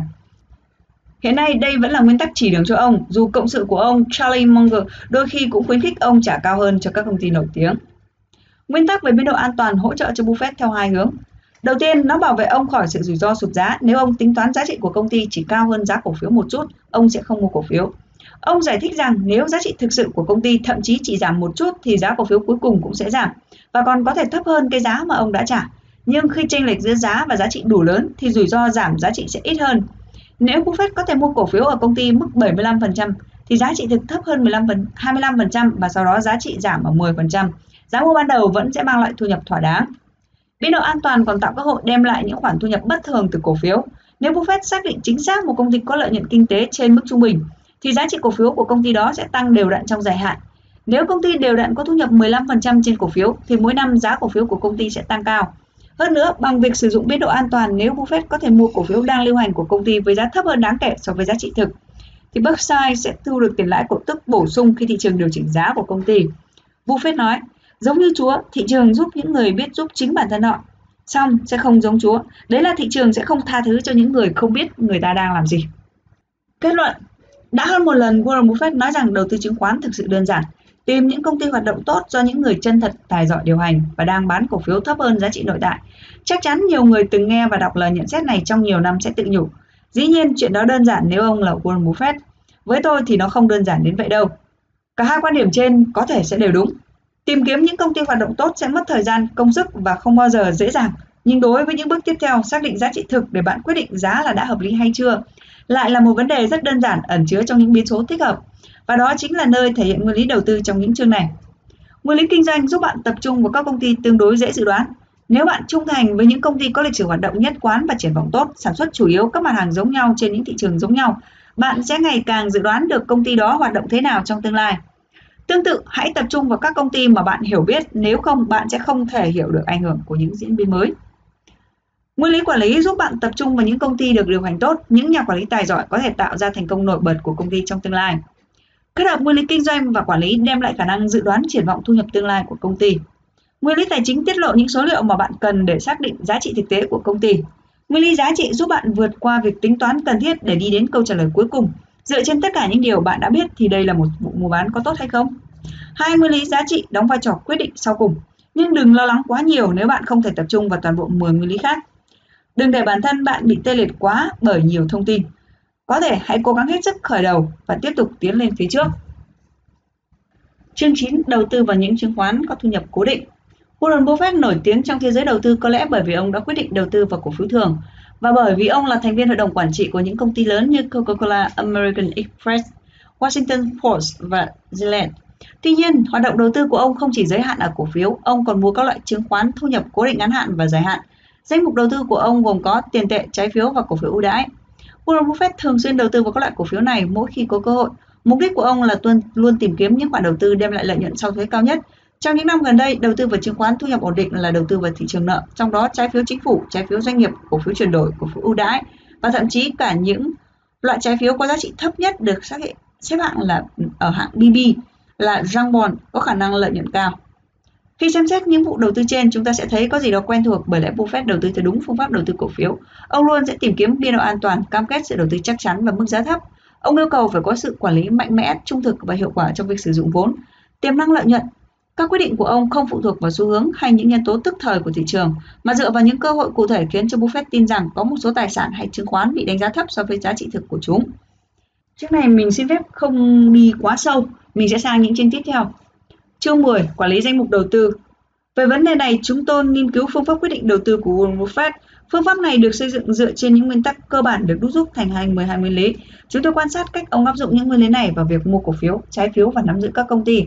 Ngoài ra, chúng tôi cũng dành thời gian tìm hiểu sâu về những nguyên tắc khác ảnh hưởng đến việc hình thành triết lý đầu tư của ông. Tuy nhiên, đối với bất cứ nhà đầu tư nào quyết định mà mua loại cổ phiếu nào hay chỉ mới chỉ là một nửa vấn đề, nửa còn lại chính là quá trình quản lý danh mục đầu tư và cách đối phó với những biến đổi cảm xúc tác động đến quyết định này. Ở đây chúng ta thấy rõ tố chất lãnh đạo của Warren Buffett. Các bộ phim của Hollywood thường xây dựng một nguyên mẫu chung về nhà quản lý tài chính. Cùng một lúc nói chuyện điện thoại với hai người vừa dán mắt vào màn hình vi tính nhấp nháy liên tục từ tất cả các hướng, vừa ghi chép lê lệ cho những thay đổi trên đó và vò đầu bứt tai khi có dấu hiệu cho thấy giá cổ phiếu rất nhẹ. Warren Buffett gần như khác hẳn những nguyên mẫu này. Ông luôn hành động bình tĩnh và tự tin. Ông không cần theo dõi hàng chục màn hình vi tính cùng một lúc vì những biến động từng chút của thị trường không nằm trong mối quan tâm của ông. Warren cũng không bao giờ suy nghĩ trong vài phút, vài ngày hay vài tháng, mà ông nghiên cứu cả năm. Ông cũng không bao giờ theo dõi hàng trăm công ty cùng một lúc bởi vì danh mục đầu tư của ông chỉ tập trung vào một số công ty đã được lựa chọn. Phương pháp này giúp việc quản lý danh mục đầu tư của ông trở nên đơn giản hơn và được gọi là đầu tư tập trung. Tình huống chọn một trong hai. Hiện nay diễn ra trong một cuộc tranh cãi về hai phương pháp quản lý danh mục đầu tư mà mọi người thường áp dụng. Đó là phương pháp quản lý danh mục chủ động và phương pháp đầu tư theo chỉ số. Những người quản lý theo phương pháp thứ nhất thường liên tục mua và bán một số lượng lớn các cổ phiếu thường. Mục đích của họ là cố gắng làm cho khách hàng hài lòng. Điều này có nghĩa là lúc nào họ cũng phải làm cho thị trường trở nên tốt hơn mỗi ngày trôi qua. Một khách hàng khi áp dụng một phương pháp thông thường để đánh giá hoạt động của danh mục đầu tư của mình so với tình hình chung của thị trường, họ sẽ cảm thấy khả quan, khách hàng sẽ vẫn giữ được tiền của mình trong quỹ.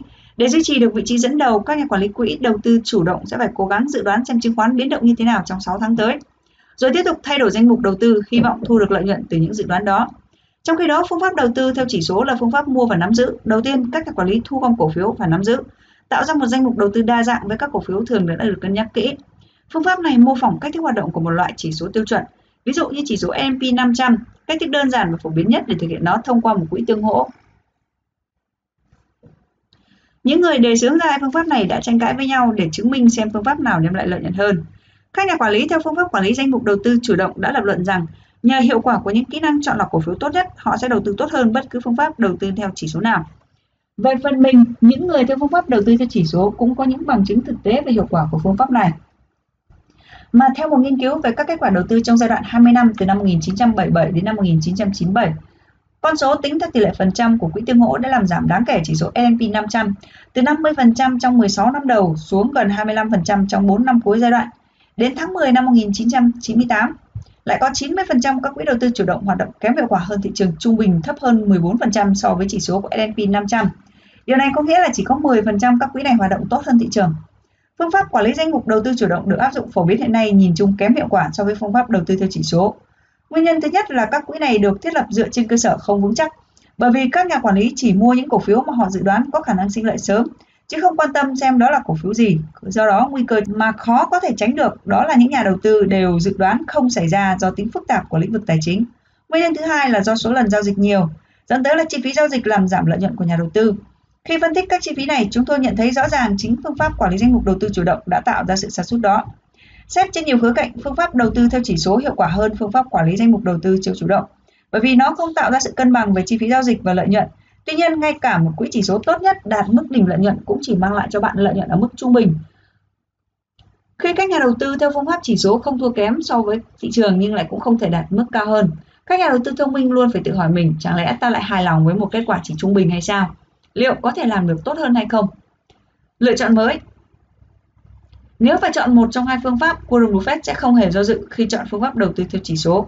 Phương pháp này rất phù hợp với các nhà đầu tư không sẵn sàng chịu rủi ro cao và những người không có nhiều kiến thức về kinh tế nhưng vẫn muốn thu lợi nhuận lâu dài khi đầu tư vào cổ phiếu thường.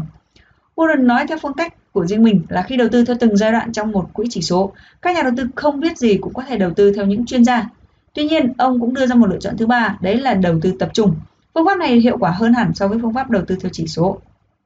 Đầu tư tập trung nhìn về một bức tranh lớn, về bản chất, đầu tư tập trung nghĩa là lựa chọn một số cổ phiếu có khả năng lợi nhuận hơn mức trung bình của thị trường trong một thời gian dài. Tập trung vốn đầu tư của bạn vào những loại cổ phiếu đó và kiên trì nắm giữ chúng trong bất cứ giai đoạn lên xuống ngắn hạn nào của thị trường. Các phần tiếp theo sẽ mô tả cụ thể từng giai đoạn của quá trình thực hiện chiến lược này. Tìm kiếm các công ty nổi bật. Trong những năm qua, Warren Buffett đã đặt ra cách xác định những công ty đáng để đầu tư. Cách thức này dựa trên một quan niệm phổ biến là nếu như một công ty làm ăn tốt do những người năng lực quản lý thì cuối cùng giá cổ phiếu sẽ phản ánh giá trị thực của nó. Do đó, Buffett sẽ không chú ý phân tích giá cổ phiếu mà tập trung vào phân tích hiệu quả kinh tế của công ty và đánh giá năng lực quản lý của ban quản lý công ty đó. Như đã nói trong các chương trước, chúng ta có thể coi những nguyên lý của Buffett là một bộ công cụ. Vì vậy, những nguyên tắc vàng của nhà đầu tư tập trung như sau.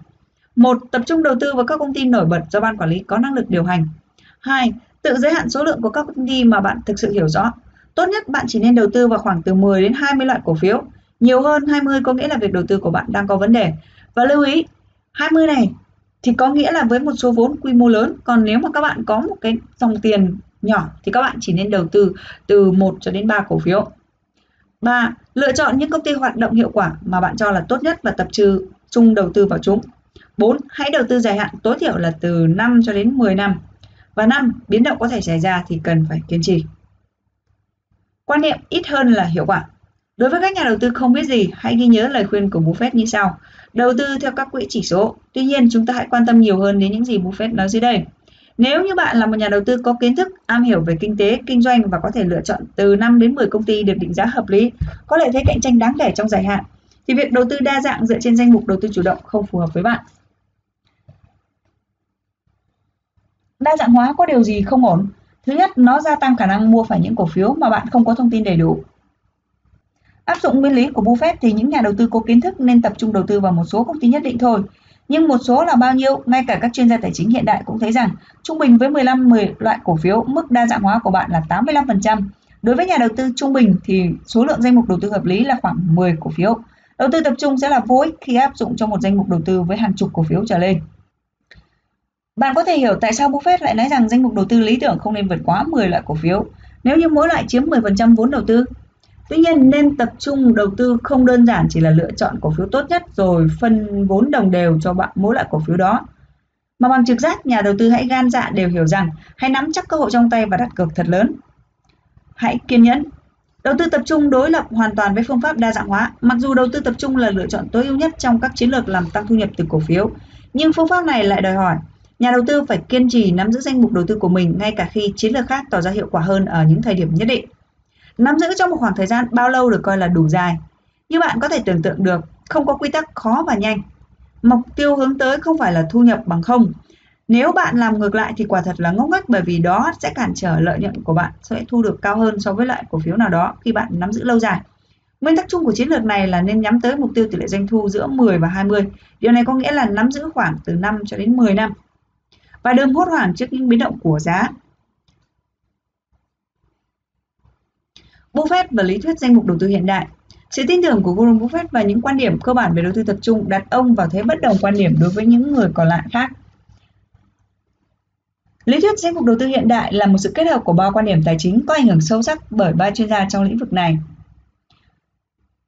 Harry Markowitz được tốt nghiệp trong ngành kinh doanh quốc tế trường đại học Chicago là người đầu tiên lượng hóa mối quan hệ giữa thu nhập và rủi ro. Harry kết luận rằng đầu tư rủi ro không bắt nguồn từ mức độ biến động giá của một cổ phiếu riêng lẻ mà phát sinh do sự biến động cùng chiều về giá của một nhóm cổ phiếu nhất định. Như vậy rất có khả năng những biến động về kinh tế sẽ khiến giá của cổ phiếu trong nhóm giảm cùng một lúc. Và 10 năm sau, một học giả khác là Binsep tốt nghiệp trường đại học California Los Angeles đã phát triển một phương pháp toán học đo lường biến động giá. Cách tính này là đơn giản hóa phương pháp của Markowitz. Binsep đã được gọi nó là mô hình định giá tài sản. và rủi ro về thị trường hiệu quả. Quan điểm thứ ba do Eugen Fama, một giáo sư trẻ nghiên cứu tài chính của trường đại học Chicago đưa ra. Fama đưa ra nghiên cứu thay đổi về giá chứng khoán vào những năm 1960 và là một giáo sư đầy nhiệt huyết, Fama đã mệt mỏi nghiên cứu tất cả các công trình nghiên cứu về hành vi thị trường chứng khoán. Sau đó, ông đưa ra kết luận rằng người ta không thể dự đoán giá cổ phiếu bởi vì thị trường quá hiệu quả. Trong một thị trường hiệu quả, thông tin sẽ luôn có sẵn. Do đó, sẽ có một lượng lớn những người nhanh nhạy tranh thủ tận dụng thông tin của thị trường để điều chỉnh giá cổ phiếu trước khi mọi người có thể thu lời. Quan điểm của Buffett về rủi ro Ông xem rủi ro là một điều khó tránh khỏi của nhà đầu tư. Ông giải thích, nếu như hôm nay bạn mua cổ phiếu thì bạn đã rơi vào một giao dịch đầy rủi ro. xác suất dự đoán đúng cái sự tăng giảm của một giai đoạn ngắn cũng giống như xác suất tung sốc ngửa của đồng xu. Bạn có thể đánh mất một nửa thời gian. Tuy nhiên, Buffett cũng nói rằng nếu bạn kéo dài thời gian đầu tư tới một vài năm thì cái giá trị của khoản lợi nhuận của bạn sẽ lớn hơn nhiều. Quan điểm của Buffett về đa dạng hóa. Quan điểm của Buffett về chiến lược đa dạng hóa danh mục đầu tư và quan điểm này cũng hoàn toàn trái ngược với lý thuyết danh mục đầu tư hiện đại. Chúng tôi tin rằng chiến lược đầu tư tập trung có thể hạn chế rủi ro phát sinh vì nó làm tăng mức độ suy nghĩ của các nhà đầu tư về công ty mình đầu tư, cũng như mức độ hài lòng của họ đối với các đặc điểm kinh tế trước khi đầu tư của họ vào nó. Bằng cách tập trung đầu tư có chủ đích là một số công ty đã được lựa chọn thì bạn sẽ dễ dàng kiểm soát tình hình hơn. Quản lý danh mục đầu tư với tạo ra sự thay đổi trong danh mục đầu tư. Đừng bao giờ bị du ngủ bởi ý nghĩ rằng danh mục đầu tư tập trung đôi lúc sẽ tách biệt với giá cả thị trường chứng khoán. Nên bạn không cần thường xuyên nghiên cứu cẩn thận. Cứ cho là một nhà đầu tư tập trung thì không nên phụ thuộc vào những thay đổi bất thường của thị trường chứng khoán. Nhưng bạn cần luôn luôn nhận thức sâu sắc về những biến động kinh tế của các công ty trong danh mục đầu tư của bạn. Sẽ luôn có những thời điểm để mua hoặc bán một loại cổ phiếu nào đó. Quyết định mua, một chỉ dẫn đơn giản. Khi cân nhắc tiến hành thêm một vụ đầu tư mới, trước tiên Buffett thường xem lại những loại cổ phiếu mà ông đang sở hữu để đánh giá xem liệu vụ đầu tư mới này có đem lại hiệu quả tốt hơn hay không. Charlie Munger nhấn mạnh rằng tất cả những gì Buffett nói rất hữu ích với bất cứ nhà đầu tư nào. Với mỗi cá nhân, thứ tốt nhất mà chúng ta có đó là phương pháp đo lường. Quyết định bán, hai lý do xác đáng để tiến hành từ từ. Đầu tư tập trung là một chiến lược đầu tư dài hạn. Nếu bạn hỏi Buffett rằng thời gian nắm giữ bao lâu là lý tưởng nhất, thì chắc chắn Buffett sẽ trả lời là chừng nào công ty vẫn còn hoạt động hiệu quả hơn thị trường và cách thức quản lý hợp lý tạo ra thu nhập cao cho nó, thì chừng đó bạn hãy cứ nắm giữ cổ phiếu của công ty đó. Ông giải thích rằng không giao dịch gì sẽ giúp chúng ta có những hành vi thông minh hơn.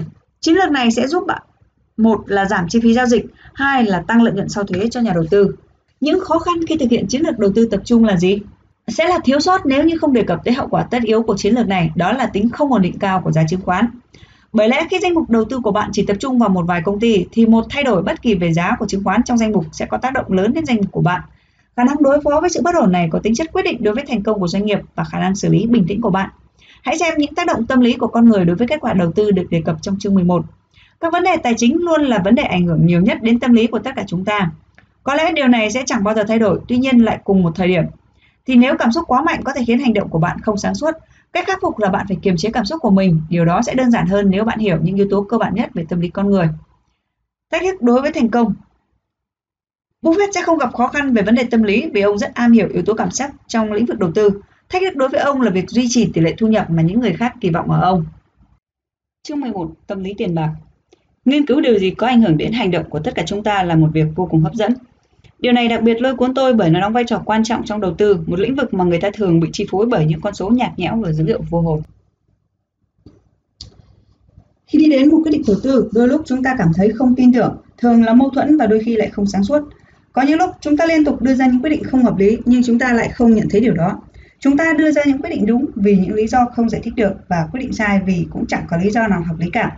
Điều thực sự đáng báo động và tất cả các nhà đầu tư cần biết đó chính là họ thường không nhận thức được rằng quyết định họ đưa ra là sai lầm.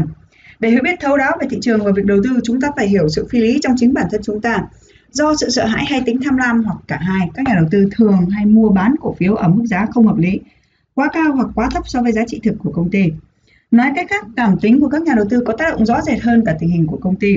Nhiều vấn đề ảnh hưởng đến quyết định mua chứng khoán được giải thích chỉ bằng những nguyên tắc trong hành vi ứng xử của con người. Theo định nghĩa, Thị trường là tập hợp các quyết định của những người mua cổ phiếu, cho nên không có gì là cường điệu khi nói rằng động cơ tâm lý có tác động tích cực và tiêu cực lên toàn bộ thị trường. Do đó, bất cứ ai hy vọng tham gia thị trường để tìm kiếm lợi nhuận đều phải chấp nhận ảnh hưởng cảm xúc. Đây là vấn đề mang tính hai mặt. Kiểm soát những cảm xúc biểu lộ trên nét mặt càng tốt thì cái việc nhạy bén với các thời điểm đem đến cho bạn những cơ hội quý giá khi quyết định của các nhà đầu tư sẽ ít khi bị tình cảm chi phối. Bước đầu tiên trong việc đánh giá xác định ảnh hưởng của cảm xúc trong đầu tư là hiểu được nó. Sẽ thật may mắn nếu chúng ta có những thông tin tốt trong tay trong những năm gần đây. Các nhà tâm lý bắt đầu quan tâm đến hoạt động của các nguyên tắc ứng xử của con người khi tiền bạc trở thành động lực. Sự pha trộn của kinh tế học và tâm lý học được gọi là tài chính hành vi. Nhưng mãi đến tận bây giờ, nó mới thoát khỏi lý thuyết của các trường đại học để trở thành một phần trong cuộc họp giữa chuyên gia đầu tư. Những người mà nếu nhìn lên vai họ, họ sẽ thấy bóng dáng nụ cười của Ben Graham. Một tính cách của nhà đầu tư thực sự như chúng ta đã biết, Ben Graham thường khuyến khích các sinh viên của mình nghiên cứu sự khác biệt cơ bản giữa nhà đầu tư và nhà đầu cơ. Theo ông, người đầu cơ cố gắng đoán trước và kiếm lợi từ sự thay đổi giá, còn nhà đầu tư chỉ tìm kiếm để mua cổ phiếu của công ty với giá hợp lý. Sau đó, ông giải thích tiếp rằng, nhà đầu tư thành công thường là những người có tính cách nhất định, bình tĩnh, kiên nhẫn và sáng suốt. Nhà đầu cơ lại có tính cách trái ngược, nôn nóng, thiếu kiên nhẫn và không lý trí. Kẻ thù lớn nhất của họ không phải thị trường chứng khoán mà là bản thân họ, Họ có thể có khả năng về toán học, tài chính và kế toán, nhưng họ lại không thể kiểm soát cảm xúc và họ sẽ gặp khó khăn khi họ kiếm lợi từ đầu tư. Graham hiểu bất lợi của cảm xúc đối với thị trường rõ như bất cứ nhà tâm lý hiện đại nào. Quan điểm của ông cho rằng người ta có thể nhận ra các nhà đầu tư thực sự thông qua tính cách và kỹ năng của họ vẫn đúng cho đến tận ngày hôm nay. Các nhà đầu tư có những đặc điểm sau. Một, bình tĩnh, Họ biết rằng dưới ảnh hưởng của các tác động hợp lý và không hợp lý, giá chứng khoán sẽ giảm hoặc tăng kể cả chứng khoán họ sở hữu. Khi chuyện đó xảy ra, họ bình thản phản ứng. Đầu tiên, họ biết rằng chừng nào công ty vẫn còn những phẩm chất từng thu hút họ đầu tư, thì chừng đó giá chứng khoán sẽ khôi phục trở lại. Trong lúc đó, họ không thấy hoang mang. Thứ hai, kiên nhẫn. Thay vì bị cuốn theo đám đông, các nhà đầu tư thực sự nói không nhiều hơn với nói có. Buffett nhớ lại rằng khi ông làm việc cho Graham Newman với vị trí là phân tích chứng khoán để xác định thời điểm mua vào, Ben Graham từ chối hầu hết các gợi ý của ông. Buffett nói Graham không bao giờ muốn mua chứng khoán nếu ông không hài lòng với tất cả. Từ kinh nghiệm này, Buffett hiểu rằng khả năng nói không là một lợi thế rất lớn của các nhà đầu tư. Thứ ba, sáng suốt. Các nhà đầu tư tiếp cận thị trường và thế giới dựa trên những suy nghĩ hợp lý. Họ không quá bi quan cũng như không quá lạc quan thái quá. Trái lại, họ suy nghĩ logic và sáng suốt. Sự lạc quan thái quá nảy sinh trong đầu họ khi các nhà đầu tư tự dưng giả định rằng bằng một cách nào đó số phận mỉm cười với họ và chứng khoán lựa chọn sẽ là một trong hàng trăm loại chứng khoán thực sự khởi sắc. Điều này đặc biệt phổ biến trong thị trường giá lên khi sự quá kỳ vọng diễn ra phổ biến. Những người lạc quan thấy họ không cần thiết phải phân tích và nghiên cứu căn bản.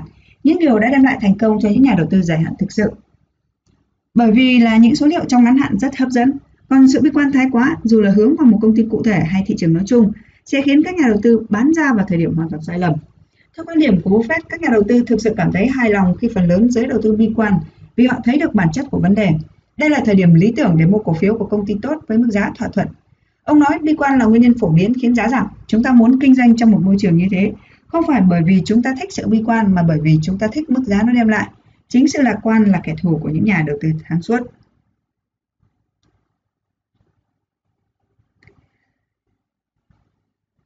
Giới thiệu về ngày thị trường để chỉ cho sinh viên của mình biết cảm xúc liên quan chặt chẽ đến biến động thị trường như thế nào và giúp họ nhận ra những ảnh hưởng tiêu cực nếu không chế ngự được cảm xúc.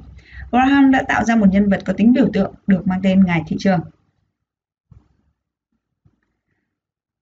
Chúng ta hãy tưởng tượng rằng bạn và ngài thị trường là một đối tác trong một doanh nghiệp tư nhân. Ngày nào cũng thế, ngài thị trường báo mức giá ông ta sẵn sàng mua cổ phần của bạn hoặc bán cổ phần của ông cho bạn.